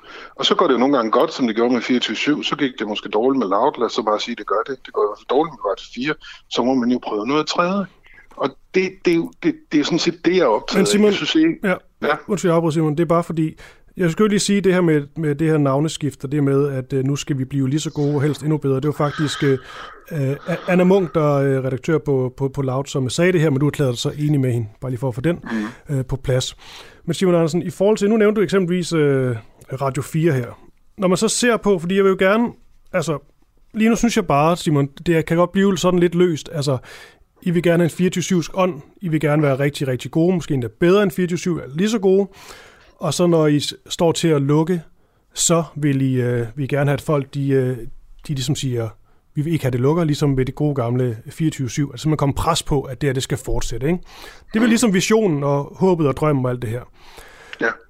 Men kan vi ikke få sådan, Simon, måske nogle mere konkrete tal på? For nu nævnte du Radio 4, og trods alt, når man ser på sådan noget som, øh, som flowtallene på Radio 4, der er vi der over 300 300.000 lyttere, øh, som lytter med på sådan en, øh, en uges tid, hvis ikke det er 350.000. Øh, P1, de ligger på sådan noget 900.000, så vidt jeg lige så, og så det tal fra sidste uge, det er de nyeste, ikke kommet endnu. Men så ser ja, og jeg har trods alt været i gang et stykke tid nu med dig.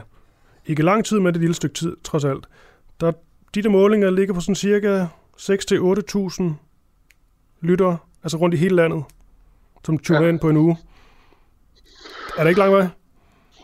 Jo, der er jo lang vej. Altså, altså jeg, jeg tror jo, at man må jo indse, at DAB er jo, kan man sige, et, et benspænd af de store. Mm. Folk ved i dag knap, hvordan man finder kanalen. Jeg får jo masser af henvendelser hver eneste dag. Hvordan fanden gør man det? Men vil altså, du ikke med, med, medgive, at det, altså, altså, det er markant lavere, end de detaljer, lige sagde? Ja. Vi slet ikke i nærheden Radio 4 eksempelvis. Nej, nej, men, men nej. min påstand er, at, øh, at, at øh, selvfølgelig skal det løfte sig. Når vi 300.000 på DAB, det tvivler jeg på.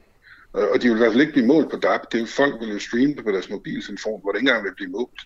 Men, men jeg, jeg er nødt til at se på det på den måde, at jeg kigger 100% ned i programmerne og den journalistik, vi laver. Og hvis jeg synes, den er god, så, så vil lytterne komme. Det, det, det er jeg helt tryg ved.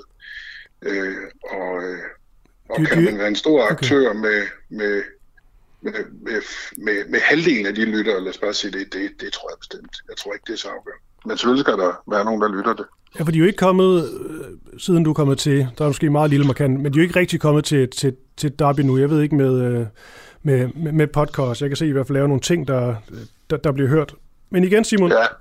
det er bare i forhold til alle de penge, I får smidt i nakken, skulle jeg til at sige, og alt det snak, der er om, øh, om Laud og alle dine, dine visioner for det, der så bliver til 24-7. Kan vi ikke komme ind på nogle, nogle tal? Altså når I står om, lad os bare sige et års tid, hvor er det, I skal være henne? Hvor mange er det, der skal podcaste? Hvor mange skal høre det på DAB? Altså, hvad, hvad, hvad er målet? Åh, oh, jamen det tør jeg faktisk ikke sige. Altså, jeg, jeg, jeg har ingen anelse om, hvor mange lyttere man kan nå på DAB med en taleret. Jeg, jeg aner det simpelthen ikke. Jeg har ingen idé om det.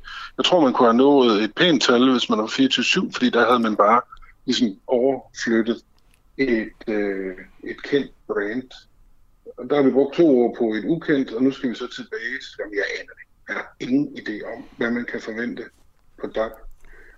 Hvad forventer jeg på podcast? Jeg forventer selvfølgelig, at vi er, har et stort antal programmer i de første 50 mest lyttede. Det vil, det vil min forventning være. Men hvor mange, det ved jeg ikke. Lige nu bruger jeg al min tid på at lave programmerne bedre, så håber jeg, at folk lytter med. Men det, Okay, det kan godt, altså det kan godt følge. Selvfølgelig vil du gerne have, folk øh, lytter med og lave nogle, nogle, øh, nogle succeser. Men det undrer bare lidt, Simon Andersen, som, øh, som chefredaktør på, på det her medie, altså, at du måtte på et tidspunkt have sat dig ned med nogen og sige, vi har det her, den her vision, det her delmål, et eller andet, altså for hvordan vi får lyttere, men også hvor mange vi, øh, vi har. For vi kan vel ikke være tilfredse med om et år, du så siger, vi laver pisse gode programmer, vi har verdens bedste morgenprogram, det er en 24-7 ånd. Der er ikke rigtig nogen, der hører det, men øh, det er stadigvæk fedt. Altså, der skal vel være nogle tal på et tidspunkt. Ja, ja, det skal der, men, men lad os tale sammen om et år, så kan vi jo se, om vi er tilfredse med det. Men jeg arbejder ikke på den måde, at jeg sidder og opstiller et tal, der er et mål, som jeg så skriger ud til alle. Jeg arbejder på den måde, at jeg prøver at kigge på at skabe nogle programmer, jeg selv tror på, og vi tror på, og, og så gør dem så gode som muligt. Og så tror jeg, at lytterne kommer.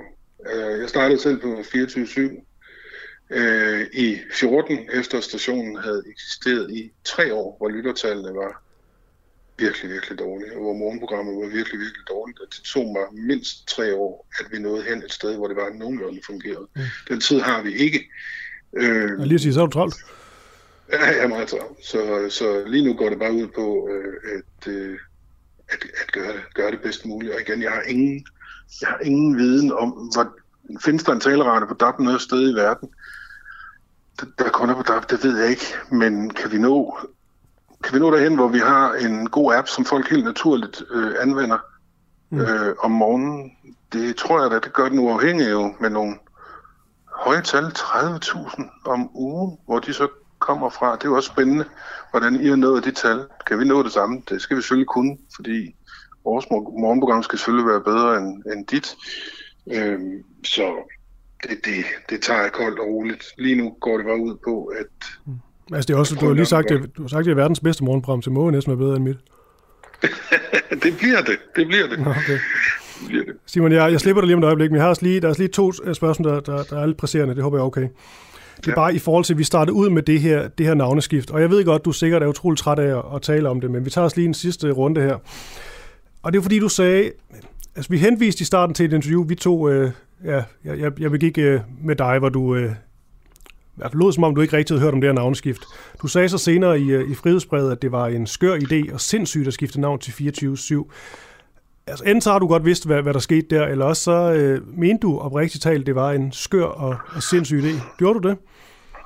Nej, jeg vidste selvfølgelig godt, hvad der skulle ske. Nå. Det var en forsøg på at lave en, øh, en reference, som jeg troede, de indforståede Radio 24-7 at kunne forstå. Mm. Nemlig, når Michael Bertelsen kommunikerer om ting, så er det sådan, han gør. Jeg troede, at alle kunne se, at det var en bekræftelse af, at det var den plan, vi havde.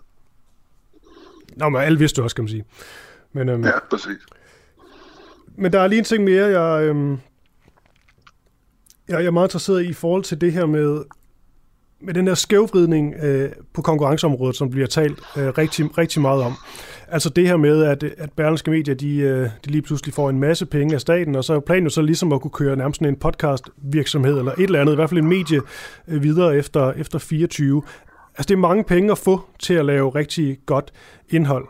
Og det her spørgsmål skulle jeg jo nok have stillet til øh, koncernchef i øh, Berlingske Medier, Anders Krab, men han stiller simpelthen ikke op. Lige nu i hvert fald. Har du selv en holdning til, øh, til det her med, øh, hvorvidt det skævrider markedet? Ja, det gør det ikke. Altså, Berlingske Media ejede 70 procent af det gamle 24-7. Det var der jo ikke nogen som helst, der kvikkede noget som helst over. Ud af de cirka hvad, 200 programmer, der kom igennem møllen på 24-7, i de otte år 24 eksisterede under ledelse af de jo ekstraordinære store kapaciteter. Mads Brygger og Michael Berlsen er der jo, kan man sige, en, to, tre, fire stykker, der måske har vist sig kommercielt bæredygtige. Så, så, så det at forestille sig, at at fordi vi er i den situation, at vi har statens nådegave i ryggen, at så udvikler vi et eller andet, der er helt vildt i stand til at tage magten fra de kommercielle. Det tror jeg slet ikke på. Jeg sidder, sætter mig jo ikke ned og laver ting, som er øh, sådan hyggesnak, der kunne øh, være god på podium eller heartbeats. Jeg prøver simpelthen at lave public service. Så, så jeg, jeg, altså, jeg, jeg, altså, jeg forstår godt diskussionen, men jeg synes også, den, den er pjattet, og jeg kan slet ikke have det med, at det ene øjeblik, der er lavt det værste lort, øh, jorden nogensinde har set, og det næste øjeblik udgør den største trussel for alle de innovative private operatører. Det, det, det synes jeg er svært at, at, at, at rigtig tage alvorligt. Altså, mm. vi er en DAB-radio, alle vores programmer stort set 100%. De udvikles til at blive sendt linjer, de er lige under en time lange. Så laver vi nogle ganske, ganske få podcast, og det er ikke min opfattelse, at de på nogen måde konkurrerer med, med, med det private marked. Så, så hvorfor er det det helt konkret ikke skævbrider markedet til du? Jamen fordi, øh, at vi i meget begrænset omfang laver noget, som skævvrider markedet. Men, men, men selvfølgelig er det jo sådan, at når man øh, har Danmarks Radio eller øh, Loud 24 ved siden af, der laver lyd og der laver tekst, jamen så er det jo en eller anden form for, øh, kan man sige, grundlæggende skriveviden. Så skal man jo slet ikke have statsmedier, og den diskussion kan man jo gerne den må man jo gerne tage, men så skal man jo starte med at lukke Danmarks Radio, der nu fuldstændig lægger om fra at lave øh, linjer øh, radio, altså radio sendt på flow, til at lave øh, til at lave formater. Så, så, så Danmarks Radio bevæger sig nu i en retning, hvor man 100% konkurrerer med TV2 og alle de private radioer og øh, Viaplay og TV3 og fandt det ellers sidder. Så det er jo der truslen er. Truslen er ikke for os. Vi er sådan set den station, der insisterer på stadigvæk at lave public service, og lad det være det afgørende. Og igen, altså, hvis man i det her land ønsker at have en stærk, øh, stor public service operator, altså DR, så bør man kunne tage nogle ganske, ganske få penge fra, fra, fra det foretagende og lægge ud til private og se, hvad de kan lave for at få gratis public service. Mm. Øh, og der er jeg ikke en skid flov over, hvad vi laver eller kommer til at lave. Det, der lever vi fuldstændig op til, hvad vi skal kunne. Mm. Øh, og det, det, det, det, der er min opgave, det er at vise, at selvfølgelig kan vi lave public service for meget, meget få penge i forhold til, hvad Danmarks Radio bruger. Øh, men, men øh, konkurrerer vi med Podium og Heartbeats og sådan noget, det synes jeg simpelthen ikke, vi gør. Så den eneste selvstændige podcast, vi har ude i øjeblikket, det er en podcast om Mink-kommissionens arbejde, og hvis Podium synes, at de kan få noget kommercielt ud af den, så, kører, så overgiver jeg sgu gerne både navn, brand og, og hele muligheden lige på stedet. Okay. Så kører de bare med den, ikke? Simon, sidste spørgsmål. I sidste uge, der, øh, der havde I, det er nogle tal, jeg lige har fået tækket ind her, 118.000 lyttere på podcast. Radio 24 havde 2,1 millioner i øh, samme uge for to år siden, og det var endda dengang podcast faktisk var mindre udbredt. Kan man påstå, at man er blevet lige så gode eller bedre end Radio 24 hvis man har markant færre lyttere? Hvis vi nu siger, at de her tal de også er de samme om øh, et halvt år. Mm. Jeg vil prøve i hvert fald. Jeg tror, det øh, altså 24 succes var jo fordelt på meget, meget få virkelig, virkelig stærke ting. Den korte radioavis især. Øh, og jeg bilder mig ikke ind, at jeg har hverken evner eller held til lige at skabe det. Øh, det er jo måske en, en 100 års begivenhed, at man skaber sådan noget. Jeg, jeg kan ikke sige, at jeg prøver at gøre mit bedste. Øh, og så vil jeg foreslå folk at lytte til, til, til programmerne, og så, og så må man jo tage, tage, tage den derfra. Men, men det der er jo selvfølgelig sygt imponerende. Simon Andersen, tak for det også, fordi du lige kunne øh, være på lidt, øh, lidt tidligere, til selvfølgelig pris på. Kan du have en fortsat god dag, Simon? Altid, Christoffer. Også dig. Godt, hej. Du lytter til Den Uafhængige. Danmarks måske mest kritiske, nysgerrige og levende taleradio, som politikerne ikke kan lukke. Mere end 3.000 medlemmer støtter os allerede, og jo flere vi er, jo mere og jo bedre journalistik kan vi sende ud til dig. Se hvordan du kan støtte os. Gå ind på duah.dk.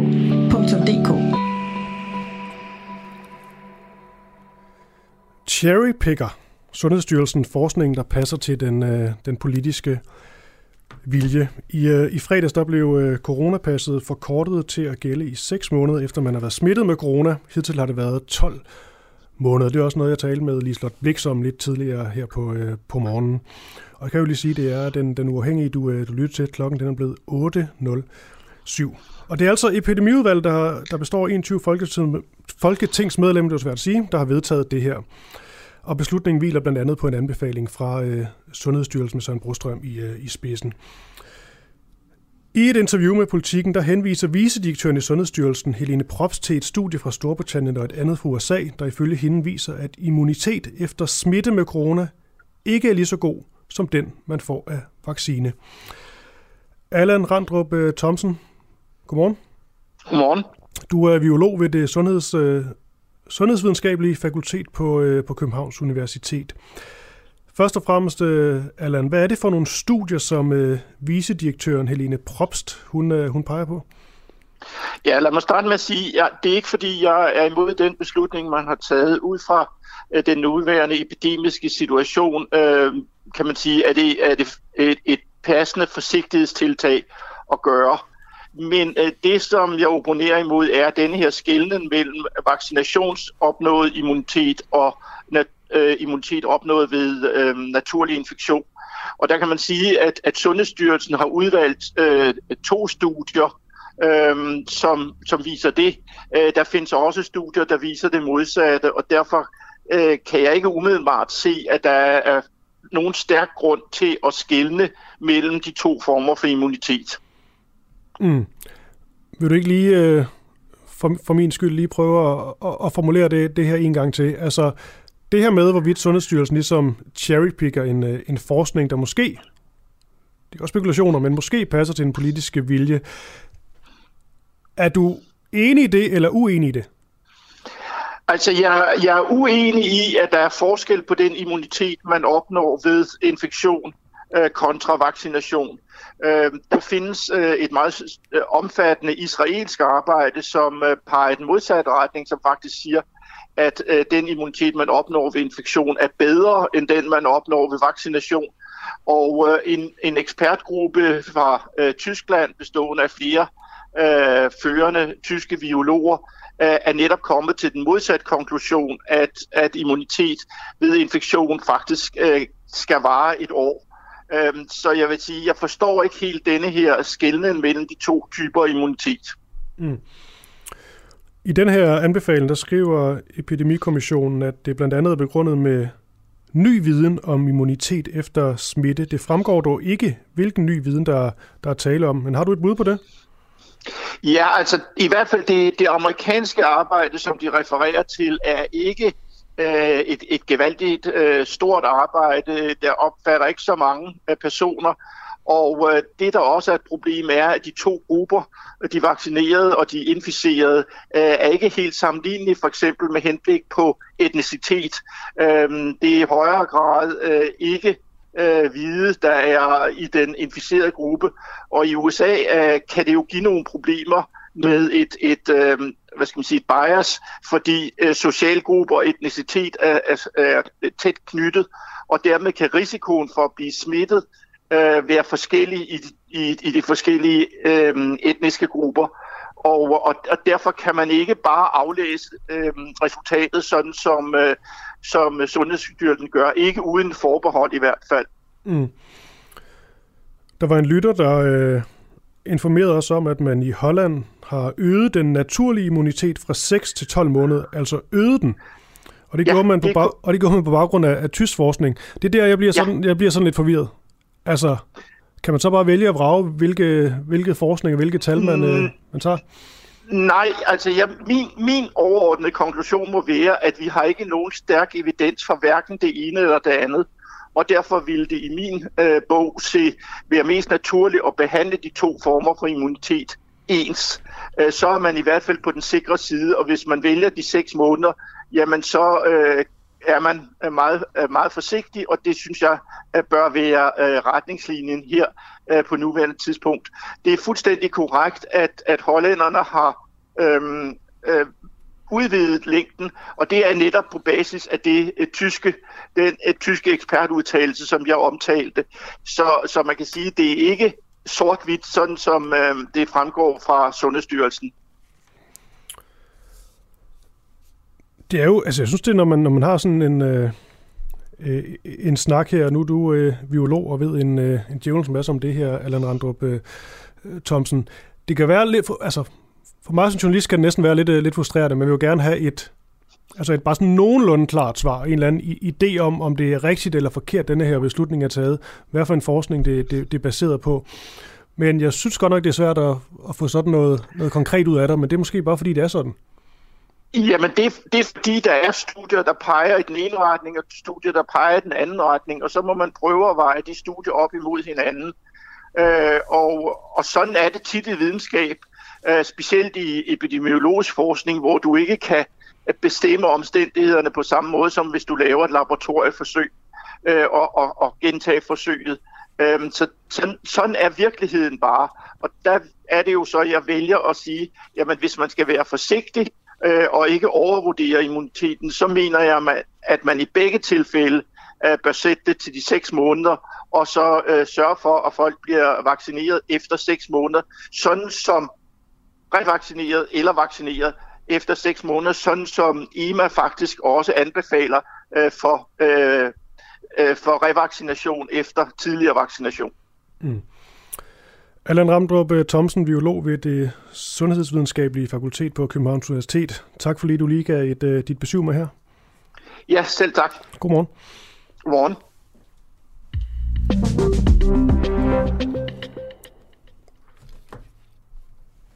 Det er næst sidste dag med den her ambassadørkampagne, vi har kørt her på, øh, på Den Uafhængige.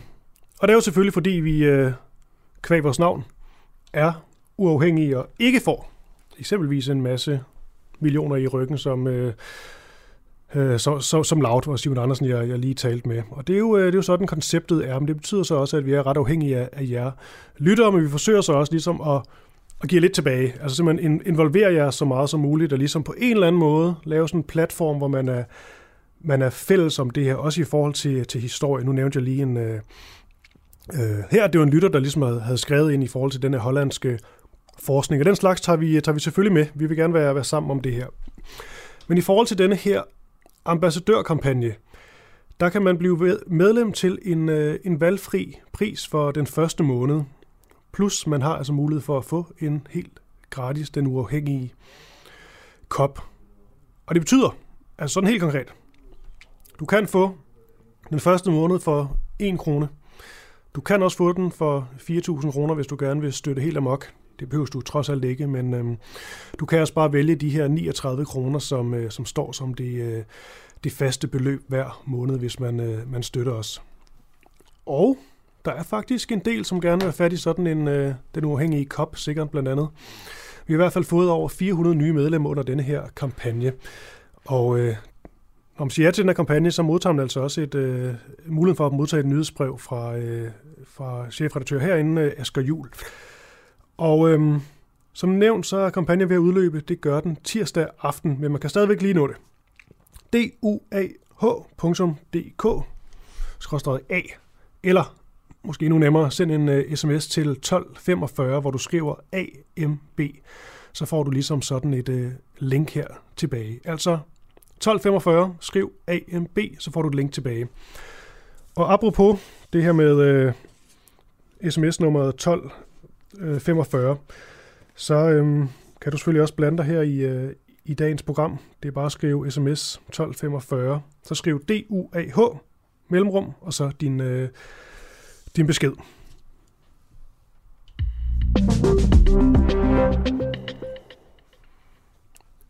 Jeg vil øh, egentlig gerne for lige at komme, øh, komme godt i, i stemning til det her program, spille et lille, lille bid jeg, jeg spillede det også i starten af, af udsendelsen, men jeg synes på en eller anden måde, det, det på en eller anden måde sætter scenen øh, øh, meget godt. Det er, det, er, det er en mand, der har, George øh, Mombier, som, øh, som har været til det her Klima COP26 topmøde i, øh, i Glasgow, og hvor nogen, som eksempelvis øh, klimaminister Dan Jørgensen, var sådan nogenlunde tilfredse med, med det, der skete, og sagde, at de, øh, de sluttede ligesom af med at klappe, og der blev grædt og alt muligt, da aftalen faldt på plads.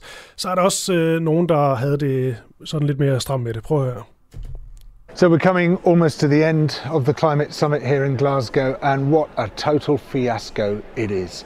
I mean, this this really is getting very close to the last possible chance. And instead of the sweeping change which we need, like a decision to leave all fossil fuels in the ground by 2030, no more burning at all of fossil fuel by then. That's the scale things we need. Not even on the table, not a prospect, not even an idea that these should be discussed, and instead they're giving us this pathetic, limp rag of a document demonstrating that they are here not to protect life on Earth, but to protect the fossil fuel industry from challenge. George Monbier her, journalist og øh, vildstalt øh, utilfreds, ja nærmest rasende. Og det spørgsmål, jeg vil stille nu, det, øh, det tror jeg også er et spørgsmål, som, øh, som George Monbier han øh, gerne vil øh, svare på, nemlig hvorvidt verden ville være bedre stillet uden denne her klimaaftale til øh, COP26. Klimatopmødet her, det er jo øh, afsluttet, og bare lige for at få nogle, nogle tal på, som ligesom også forstår øh, skalaen af sådan et klimatopmøde her. Der var altså 200 lande, som, øh, øh som var med, også med i denne her Paris-aftale fra 2000 og 15. Og der blev lavet en aftale om, at de inden slutningen af 2022 skal opdatere og styrke deres klimamål, således at det vil være muligt at holde de her temperaturstigninger mellem 1,5 og 2 grader Celsius.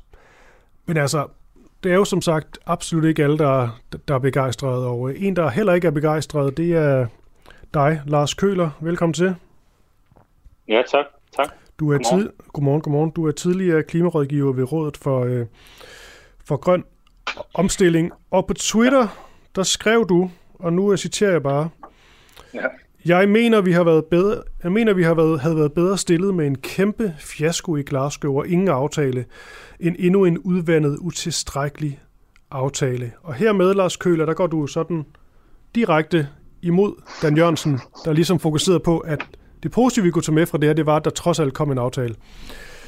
Mener, du, mener du det her, eller er det også lidt for at provokere? Nej, jeg mener, jeg mener det faktisk. Altså, det, det, jeg, jeg bunder alvorligt, når jeg siger det her. Øh, og, og jeg synes faktisk, at Monbio, eller Monbio øh, siger det rigtig, rigtig klart i det klip, lige øh, spillet her for inden. Øh, det er et spændende emne. Altså, det handler for, for mig om, øh, øh hvordan, får vi, øh, hvordan får vi det her til at ske. Altså, øh, hvordan skaber vi den handling, der er nødvendig? Og, og vi når nogle meget interessante emner, såsom altså, politisk systemisk forandring og, og personlig forandring. Øhm, så, så, så for ligesom for, hvis jeg lige skal uddybe, hvorfor jeg rent faktisk mener, at et, et kæmpe kollaps i, i den her fire forhandlinger faktisk har Ja, fordi det er jo det, er jo det Lars Køller, øhm, undskyld, det er jo det, jeg gerne vil holde dig fast i, det er det ja, her med. Ja, præcis. At... Jeg, vil gerne lige for, jeg vil gerne forklare dig, det, det kræver, at jeg lidt, det tager en lille omtur. Mm. Øh, fordi, fordi først og fremmest så bliver vi, først og fremmest bliver vi nødt til at snakke om øh, den alvor, vi står i. Øh, Monbiot, han, han nævner noget om det. Altså det, det, det, vi har egentlig havde brug for, det var, det var, det var nedtrapningsplaner for al fossil produktion. Altså det, det, det, det, det er den skala af, af nødvendighed, vi faktisk står i lige nu. Øh, vi er i kæmpe problemer. Altså, jeg kan ikke understrege det nok. Vi er virkelig, virkelig i seriøse problemer. Og det vil sige, at forandringen skal ske nu.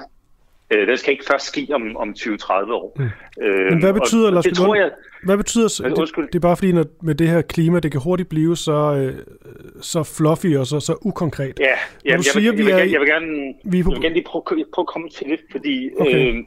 øh, øh, altså, øh, der er stadigvæk rigtig, rigtig lang vej til handling, og derfor bør alt, vi snakker om, som jeg siger, jeg mener, mener faktisk, at alt, vi bør snakke om, bør, hvordan skaber vi så den handling? Øh, historisk så er det her den 26. kop i rang. Vi har 25 forudgående. Øh, og, og øh, siden den første kop i 95, der er der udledt lige så mange drivhusgasser som i den samme, altså i hele menneskehedens historie for inden 1995. Det, det er for at sætte lidt i perspektiv, hvad det er, der sker. Der er sådan en kæmpe skisme mellem ord og handling lige nu. Vi, vi, øh, vi handler ikke. Så hvordan får vi det her til at ske? Mit problem, øh, min, altså, som jeg tolker det, så er at, at, problemet er, at vi, vi står på sådan et, et, et demokratisk designproblem. Vi har, vi har nogle politikere, der inden for fireårige mandater forsøger at løse et 40-årigt problem.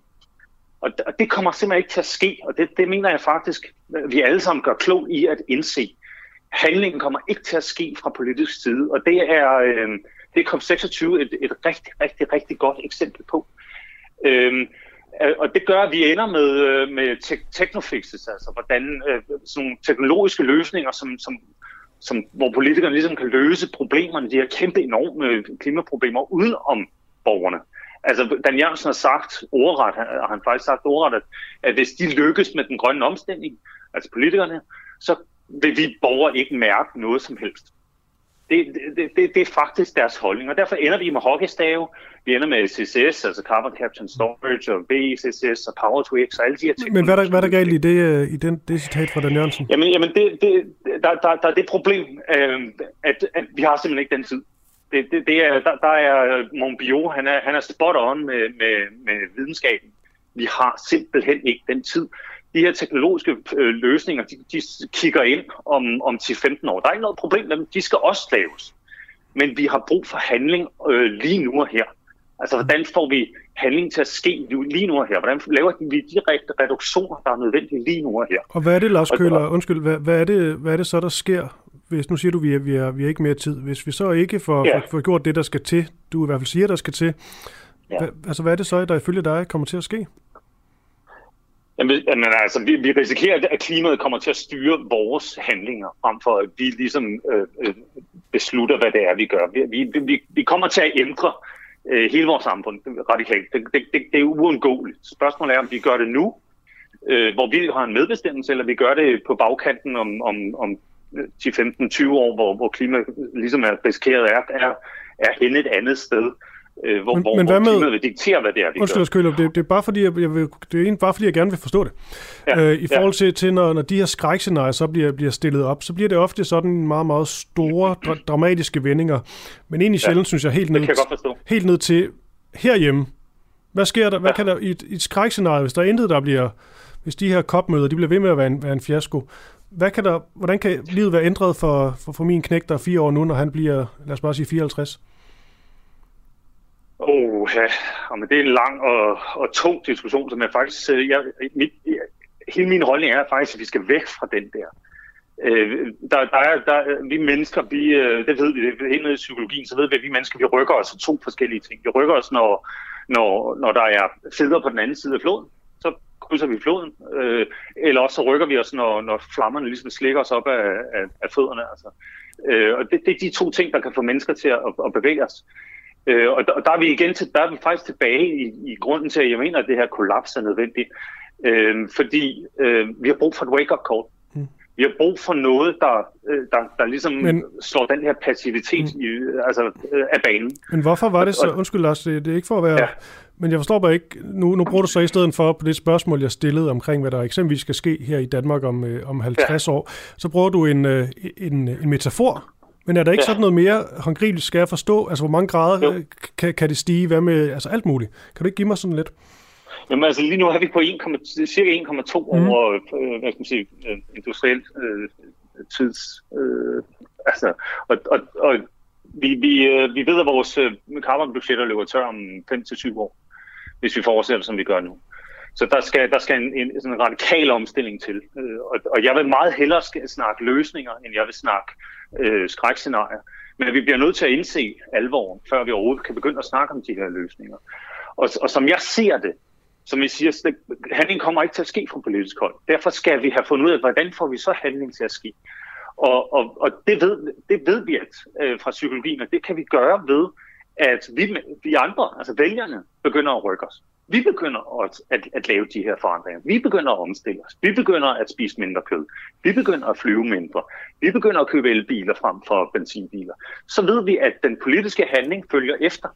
Det, det er ganske enkelt forholdsvis. Altså, vores system, som sagt, vores øh, politiske system er, er indrettet til de her fireårige mandater.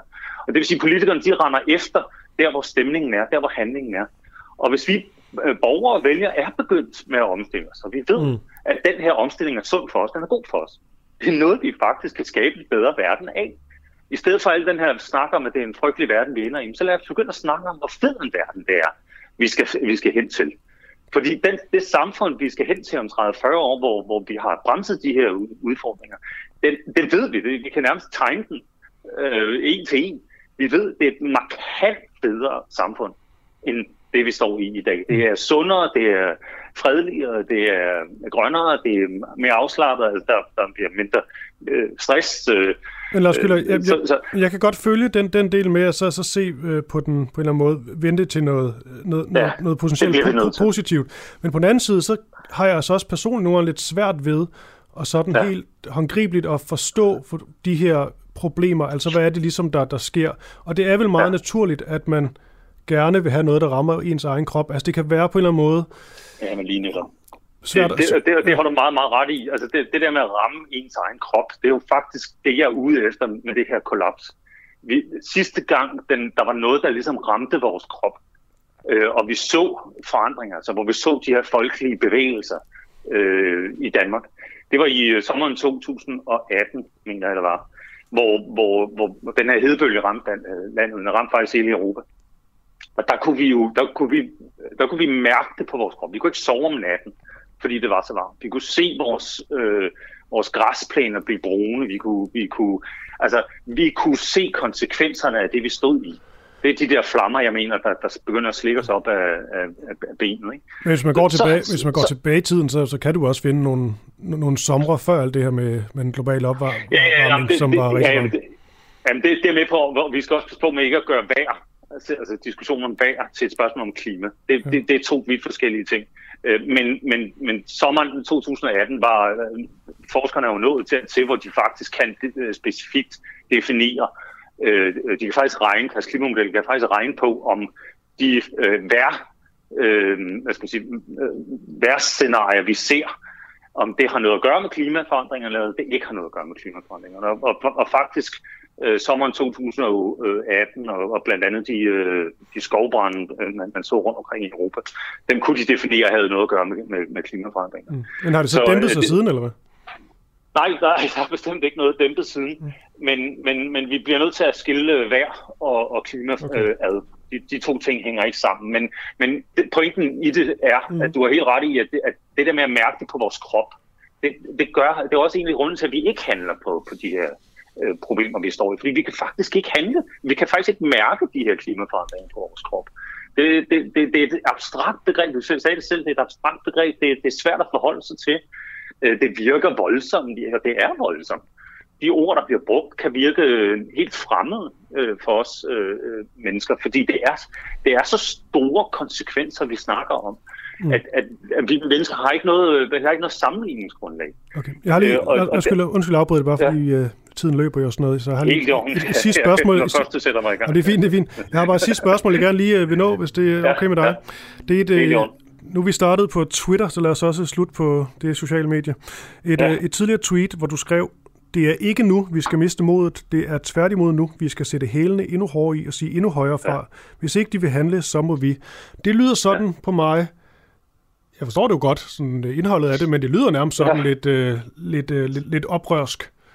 Og, uh... Jamen, jeg, jeg mener, det er det, der skal til. Altså, vi, vi, vi bliver nødt til at se i øjnene, at handlingen ikke kommer til at ske. Den tilstrækkelige handling, lad mig sige det sådan. Fordi COP26 var jo ikke et... et så det her er ikke et oplæg altså, til sådan noget, eksempelvis øh, civil ulydighed, som man jo nej, nej, nej, har set nej, altså, prøv, prøv, prøv, det, det jeg snakker mm. når jeg siger handle, yes. det er, at vi, at vi borgere, vi skal i gang. Vi skal gøre noget. Vi skal, vi skal handle på det her. Fordi øh, det vi ved, det er, at apati, altså hvor vi ikke gør noget, øh, det, det er næsten det værste af det hele.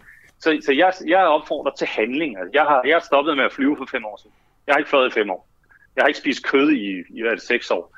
Jeg har ikke købt et nyt øh, øh, øh stykke tøj i syv år, tror jeg det er. Øh, jeg har købt en øh, symaskine og begyndt at sy, øh, reparere mig og min datters øh, tøj. Øh, jeg, jeg er i gang. Jeg er ikke fuldendt, absolut ikke, men, men jeg er i gang. Og det er det, vi alle sammen bliver nødt til. Vi bliver nødt til at, at handle. Fordi når først, øh, når først vi alle sammen begynder at spise mindre øh, kød, så har politikerne et incitament, et politisk incitament til at begynde at, at arbejde med, med, med CO2-afgifter øh, på, på okay. kød for eksempel. Ikke? Når, når først vi begynder at flyve mindre, så kan jeg garantere dig for, at så kommer der en klimaafgift på, øh, på flyvning, øh, som gør, at vi, vi mindsker flyvningen. Og det, det er den der relation mellem systemets forandring og personlig forandring, som er så essentiel, øh, at jeg mener, at, øh, at vi bliver nødt til at indse og acceptere, at handlingen kommer ikke fra politisk side. Vi borgere bliver nødt til at handle nu og skabe, derved skabe den mm. systemiske forandring. det, den der sammenhæng bliver vi nødt ja, til at indse. Og med det, det opråb, Lars Køler, så forstår jeg, uh, intet kød, ingen flyvning, Intet nej, nyt, nej, intet nyt tøj. Jeg synes godt ikke, det lyder stramt. altså, nej, nej, fair nok. nej, nej det, så, så, må, så må du nemlig ikke tolke det. Jeg siger, Men, vi ja, har du, alle sammen bær vores Og du siger, hvad du gør. Vi har alle sammen bær vores Ja, med. Tidligere klima... Jeg, ja, det er rigtigt, undskyld. Det er Tidligere klimarådgiver ved Rådet for, for Grøn Omstilling. Det er godt. Det er det, du gør, Lars Køler. Jeg er med. Men have en god, god dag, ikke? Tak for det. Tak for det. Hej.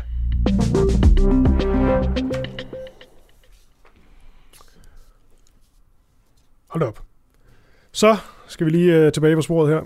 Øhm, nu skal det handle om øh, en sag, som har fyldt meget i medierne den seneste tid, nemlig i forhold til, øh, til fængselsbetjente og deres øh, dårlige arbejdsvilkår, som jo desværre har den effekt, at øh, det også går ud over de, øh, de, de kriminelle, som øh, eksempelvis kan fortsætte i større grad med kriminalitet, efter de, de er løsladt, fordi de ikke øh, har fået den, øh, øh, den hjælp eksempelvis til at, til at blive resocialiseret, som man jo selvfølgelig gerne ønsker. Så spørgsmålet er, om denne her mangel af fængselsbetjente, om det er det, der gør, at øh, kriminelle de fortsætter deres øh, kriminelle løbebane, efter de er, de er, blevet, øh, de er blevet løsladt. For det er altså Kriminalforsorgens opgave at resocialisere de her fængslede, så de ikke netop falder tilbage i kriminalitet.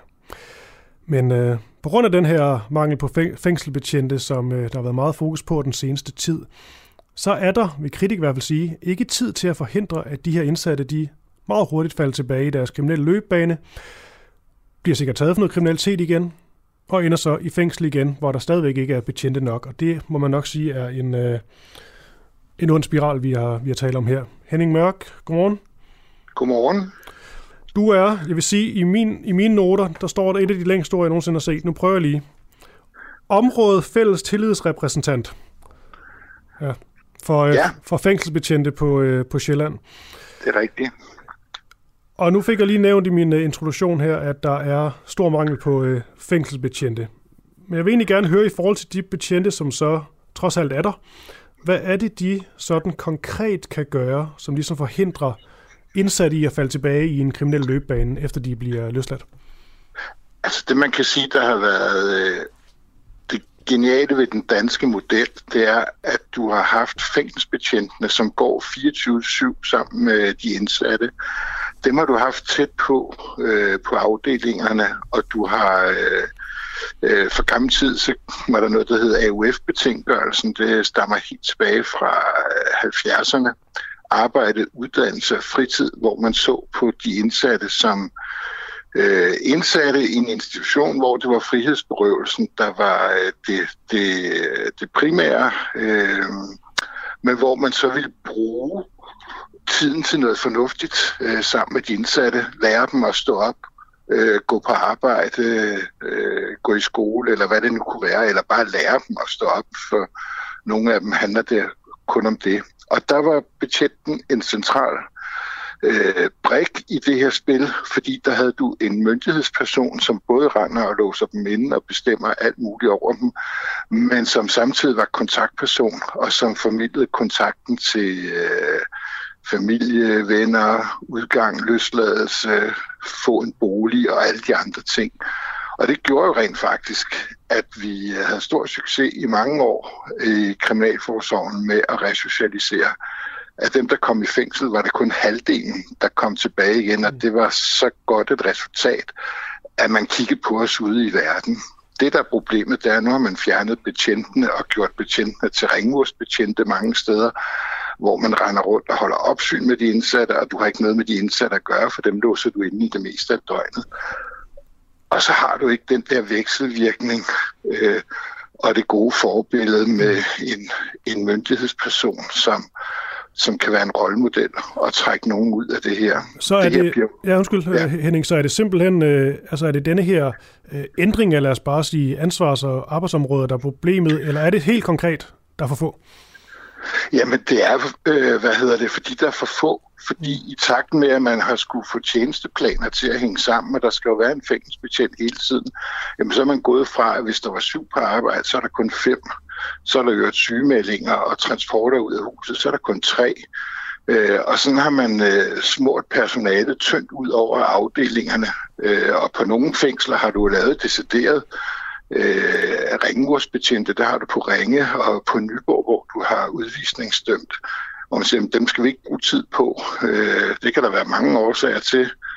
Men der har du jo i sin yderste konsekvens det, som man er ved at indføre andre steder. For det siger sig selv, at når ikke at du er på afdelingen, og der kun er tre, for eksempel på Storstrøm om formiddagen, vil der kun være 3 mm. til 54 fanger fordelt på to etager og hvor det ene er en rockerafdeling for eksempel.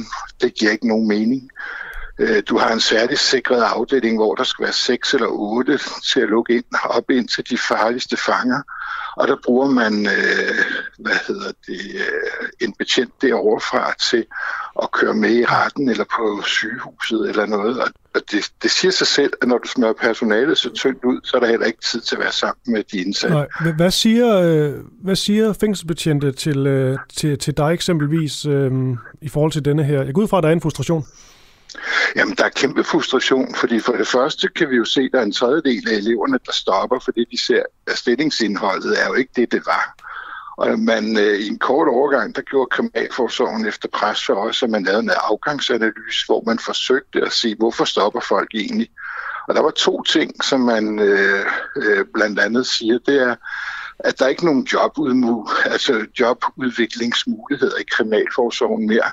Og det andet, det er relationsarbejdet, som vi kalder det. Altså den der relation, en god relation til, til, til de indsatte, den er jo vigtigt. Og det gør jo, at øh, når den bliver fjernet, fordi vi bliver fremmed for hinanden, at, øh, at du ikke er sammen med de indsatte, så vil de indsatte opfatte os som alle mulige andre, ligesom politiet. Det er nogen, man, kan, mm. man slår sig på, og det er nogen, man kan slås med.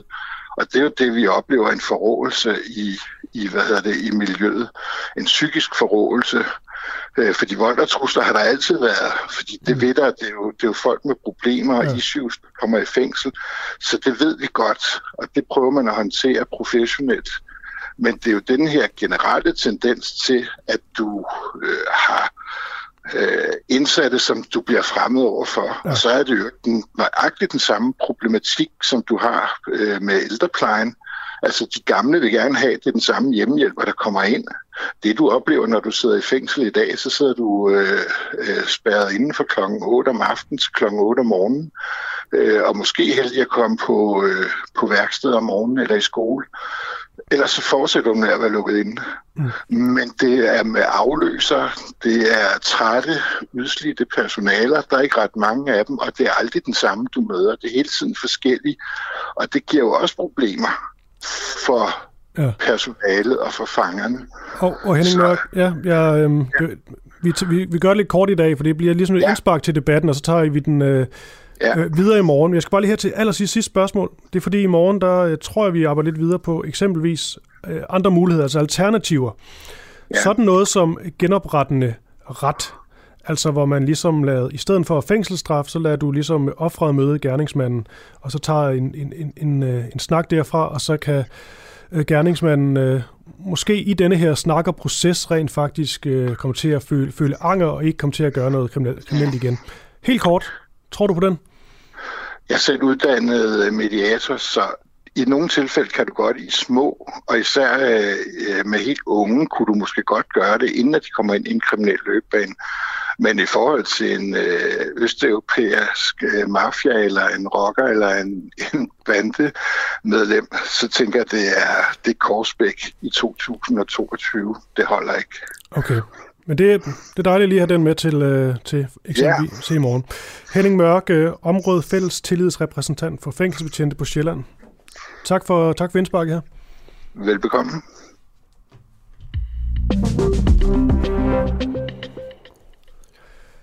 Du lytter stadigvæk til uh, Den Uafhængige. Mit navn det er Christoffer Lind. Klokken er blevet 8.41. Hvad skete der de dage, hvor mink de blev beordret aflivet på ulovlig vis? Det er noget, vi har, øh, vi har fulgt her på Den Uafhængige. Det gjorde vi også hele sidste uge. Altså mens, man kan sige, alles øjne, i hvert fald journalistiske øjne, er rettet mod den her minkkommission, der har vi øh, nemlig her på Den Uafhængige sat os for ligesom at forsøge at få, hvad kan man sige, genopfrisket øh, hukommelsen. Fordi hvad var det egentlig, der skete de dage, hvor regeringens ordre om at aflive alle mink blev ført ud i livet? Også selvom det viste sig at være i strid med, øh, med loven. Fordi noget af det, vi ved, det er, at før det her det blev lovligt, der ringede politiet rundt til, øh, til minkavlere med en trussel om, at man ville sørge for aflivningerne. Også selv hvis minkavlerne de nægtede dem adgang. Vi ved også, at i øh, november 2020, der gik der 12 dage fra Mette Frederiksens ordre om at aflive alle mink i Danmark.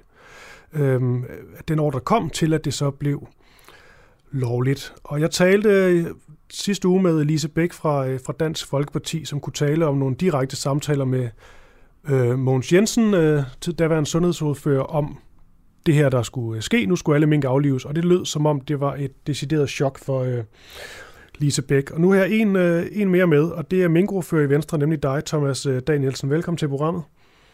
Tak for det. Lad os bare kaste os lige ud i det, øh, Thomas. Hvordan, og også meget essentielt, tror jeg, hvornår fik du overbragt beskeden om, at alle mink her til land skulle, øh, skulle aflives? Jamen, det gjorde jeg, øh, ligesom øh, alle andre danskere, øh, på det her pressemøde, det virtuelle pressemøde den 4. november. Øhm, jeg havde godt hørt rygter om på forhånd, at, at øh, det her det var et, et ret vidtgående øh, tiltag, der blev præsenteret på pressemødet, men, men det var mest på rygtebasis. Øh, så, så det øh, hørte jeg der sidst på dagen, den 4. november. Men du, så du fik ikke lige en sms eller et opkald fra eksempelvis øh, Mogens Jensen inden, der lige sagde, det her det kommer til at ske? Nej, det gjorde jeg ikke. Modtaget. Hvem fortalte dig så, at der ikke var øh, lovhjemmel, da det var gået op for regeringen, og, øh, og hvornår fik du det fortalt? Jamen, øh, det med, at øh, der ikke var lovhjemmel, det øh, er faktisk noget, som Mogens Jensen har været ude og prøve at forklare mm. øh, om søndagen. mener det er, den 8. november, at øh, det, det er noget, der haster, men, øh, men, øh, men situationens alvor, alvor tager betragtning, så mente jeg, at man godt kunne undvære en lovhjem, så må man få den på plads efterfølgende. Mm. Så det var den 8. november, altså fire dage efter. Og det er jo fuldstændig vildt. Det er jo fuldstændig vildt at tænke på, at, at, at man bare kører på uden lovhjem. Øh, og det er jo endnu mere vildt, at man øh, bare fortsætter øh, uden lovhjem. Vil du prøve, det, man... ja, undskyld, øh, jeg vil bare øh, høre, Thomas, om øh, du har lyst til lige at prøve at sætte os lidt ind i, øh, sådan lidt, lidt bag, bag, bag kulissen, det er jo det, vi gerne vil undersøge søge her, altså hvad der rent ja. faktisk sker i de her dage. Efter det her pressemøde, så går der så et par dage, siger du, indtil I får det her at vide. Men der får I så måske lidt nys om det, eller hvordan, altså hvordan går det sådan på rygtebasis? Hvad, hvad, hvad taler I om i, øh, i dit parti?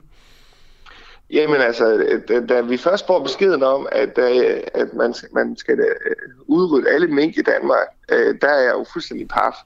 Og jeg er meget, meget, meget forundret over, at det virkelig er noget, som er nødvendigt.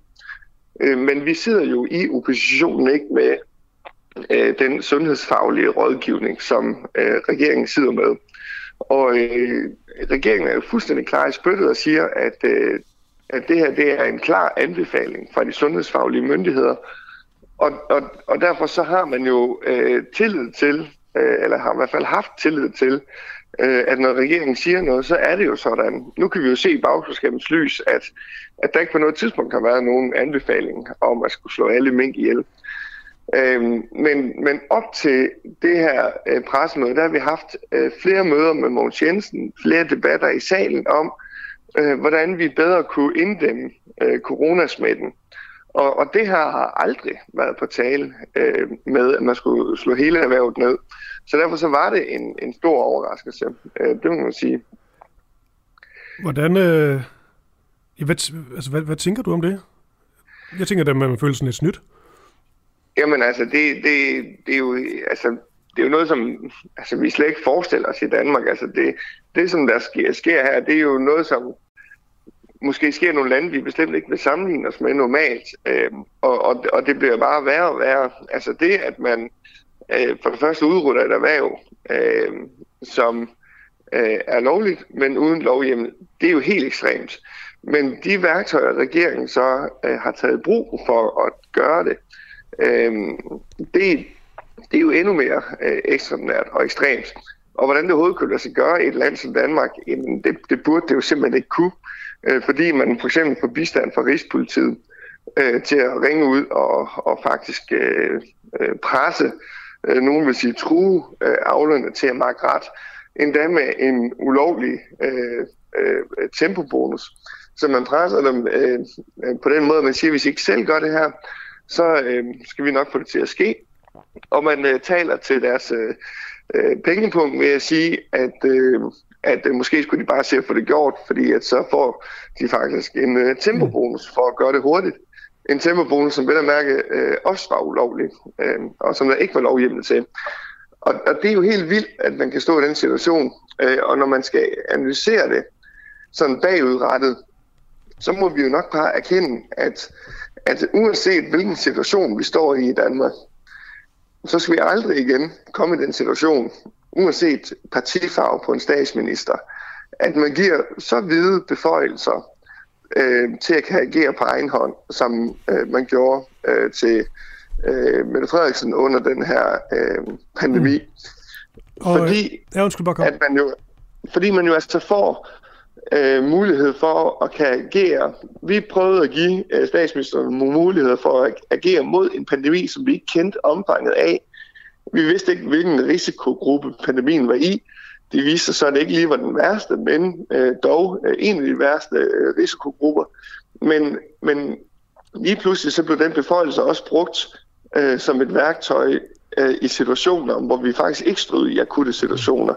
Øh, det var nærmere omvendt sådan, at, at man faktisk aldrig inddragede Folketinget. Man aldrig inddragede øh, sagkundskaben og så videre, og man aldrig lagde noget øh, frem for befolkningen, øh, for civilsamfundet, for Folketinget, som kunne være med til at kvalificere beslutningerne. Øh, og det har været øh, skadeligt, men, og det har faktisk kostet et helt erhverv. Men i forhold til øh, sådan det, det mere moralske aspekt i det og alt det her, så er det vel også sådan lidt svært og bare sige, at, at, det kunne man aldrig øh, forestille sig, heller ikke noget, I, I ville øh, gøre, så ligesom være sine øh, hænder rene. Fordi man skal jo også huske, at, at de får at vide, at det her nærmest skal blive et dansk Wuhan, og det kan blive en, en, en kæmpemæssig katastrofe, og, og, og smitten den, den muterer osv. omkring de her mink.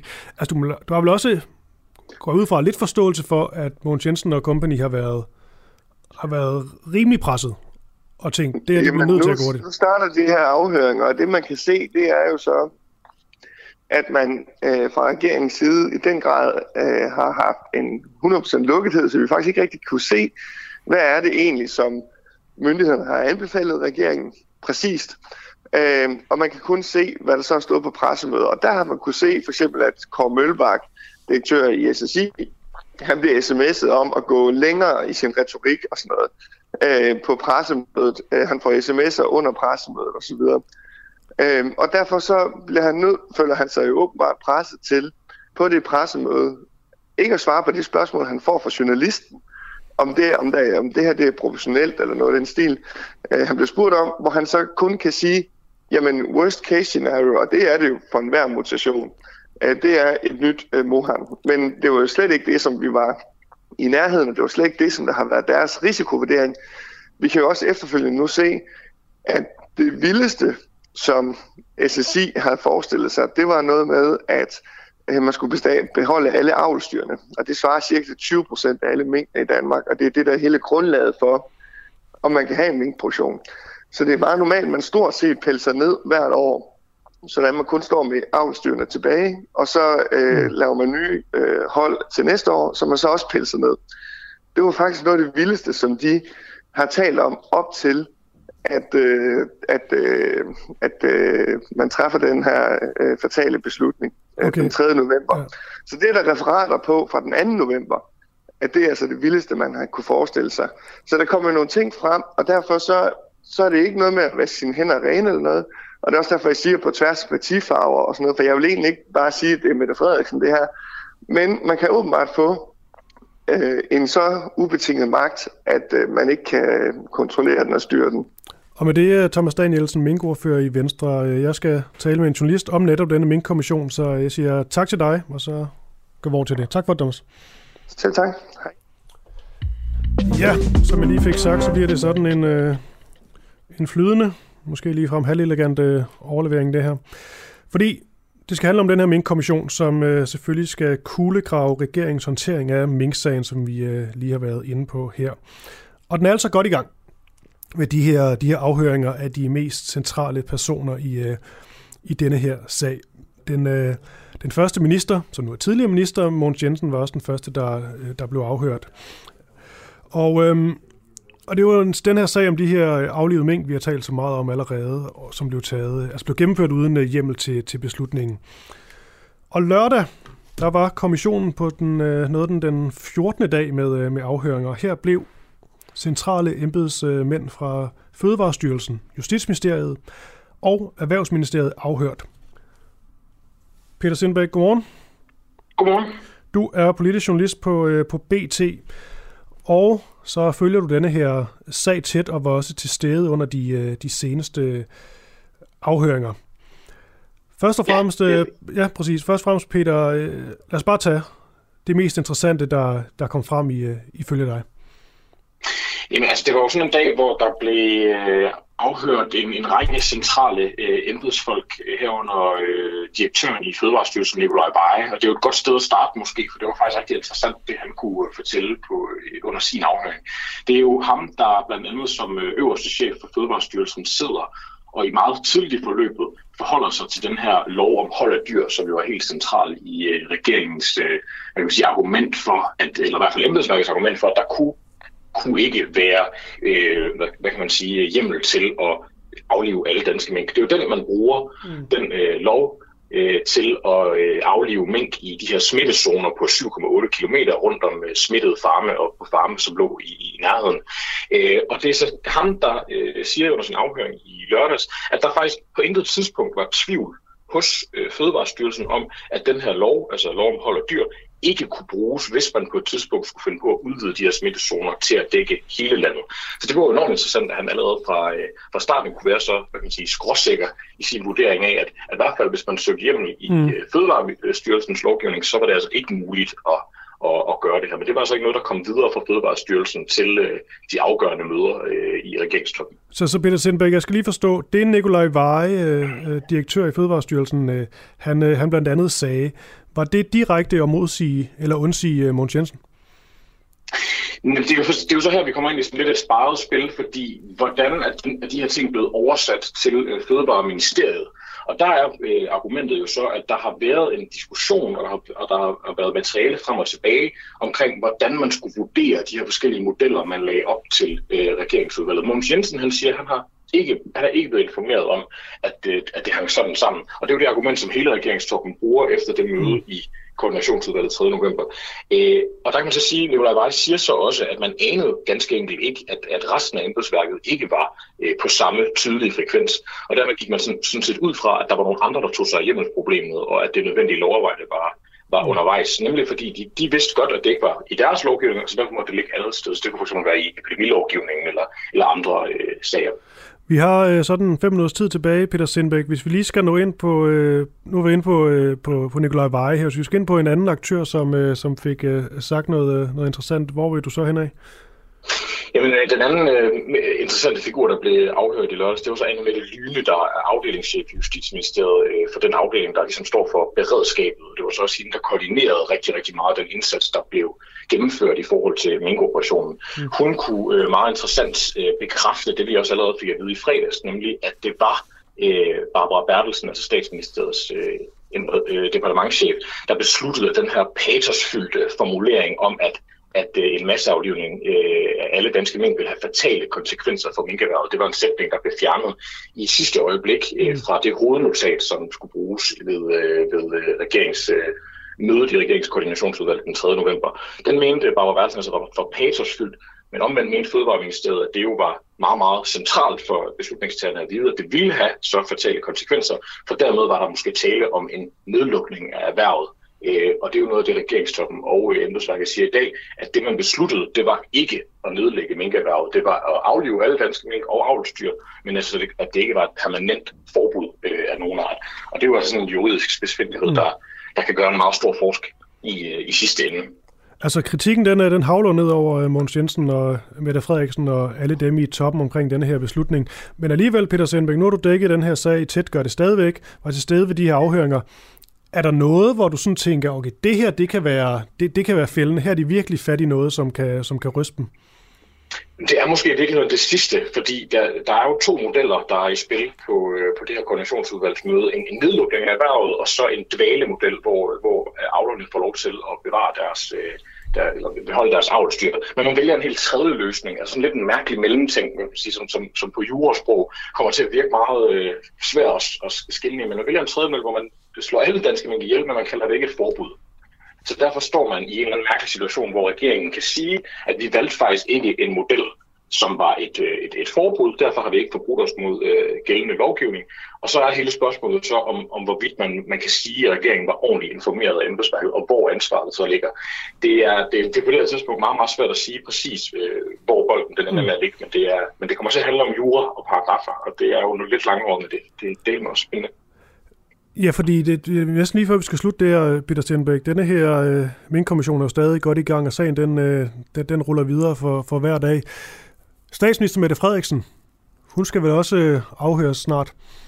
Hvad, det skal hun nemlig. Ja, hvad, hvad, hvad, hvad er dine forventninger til det?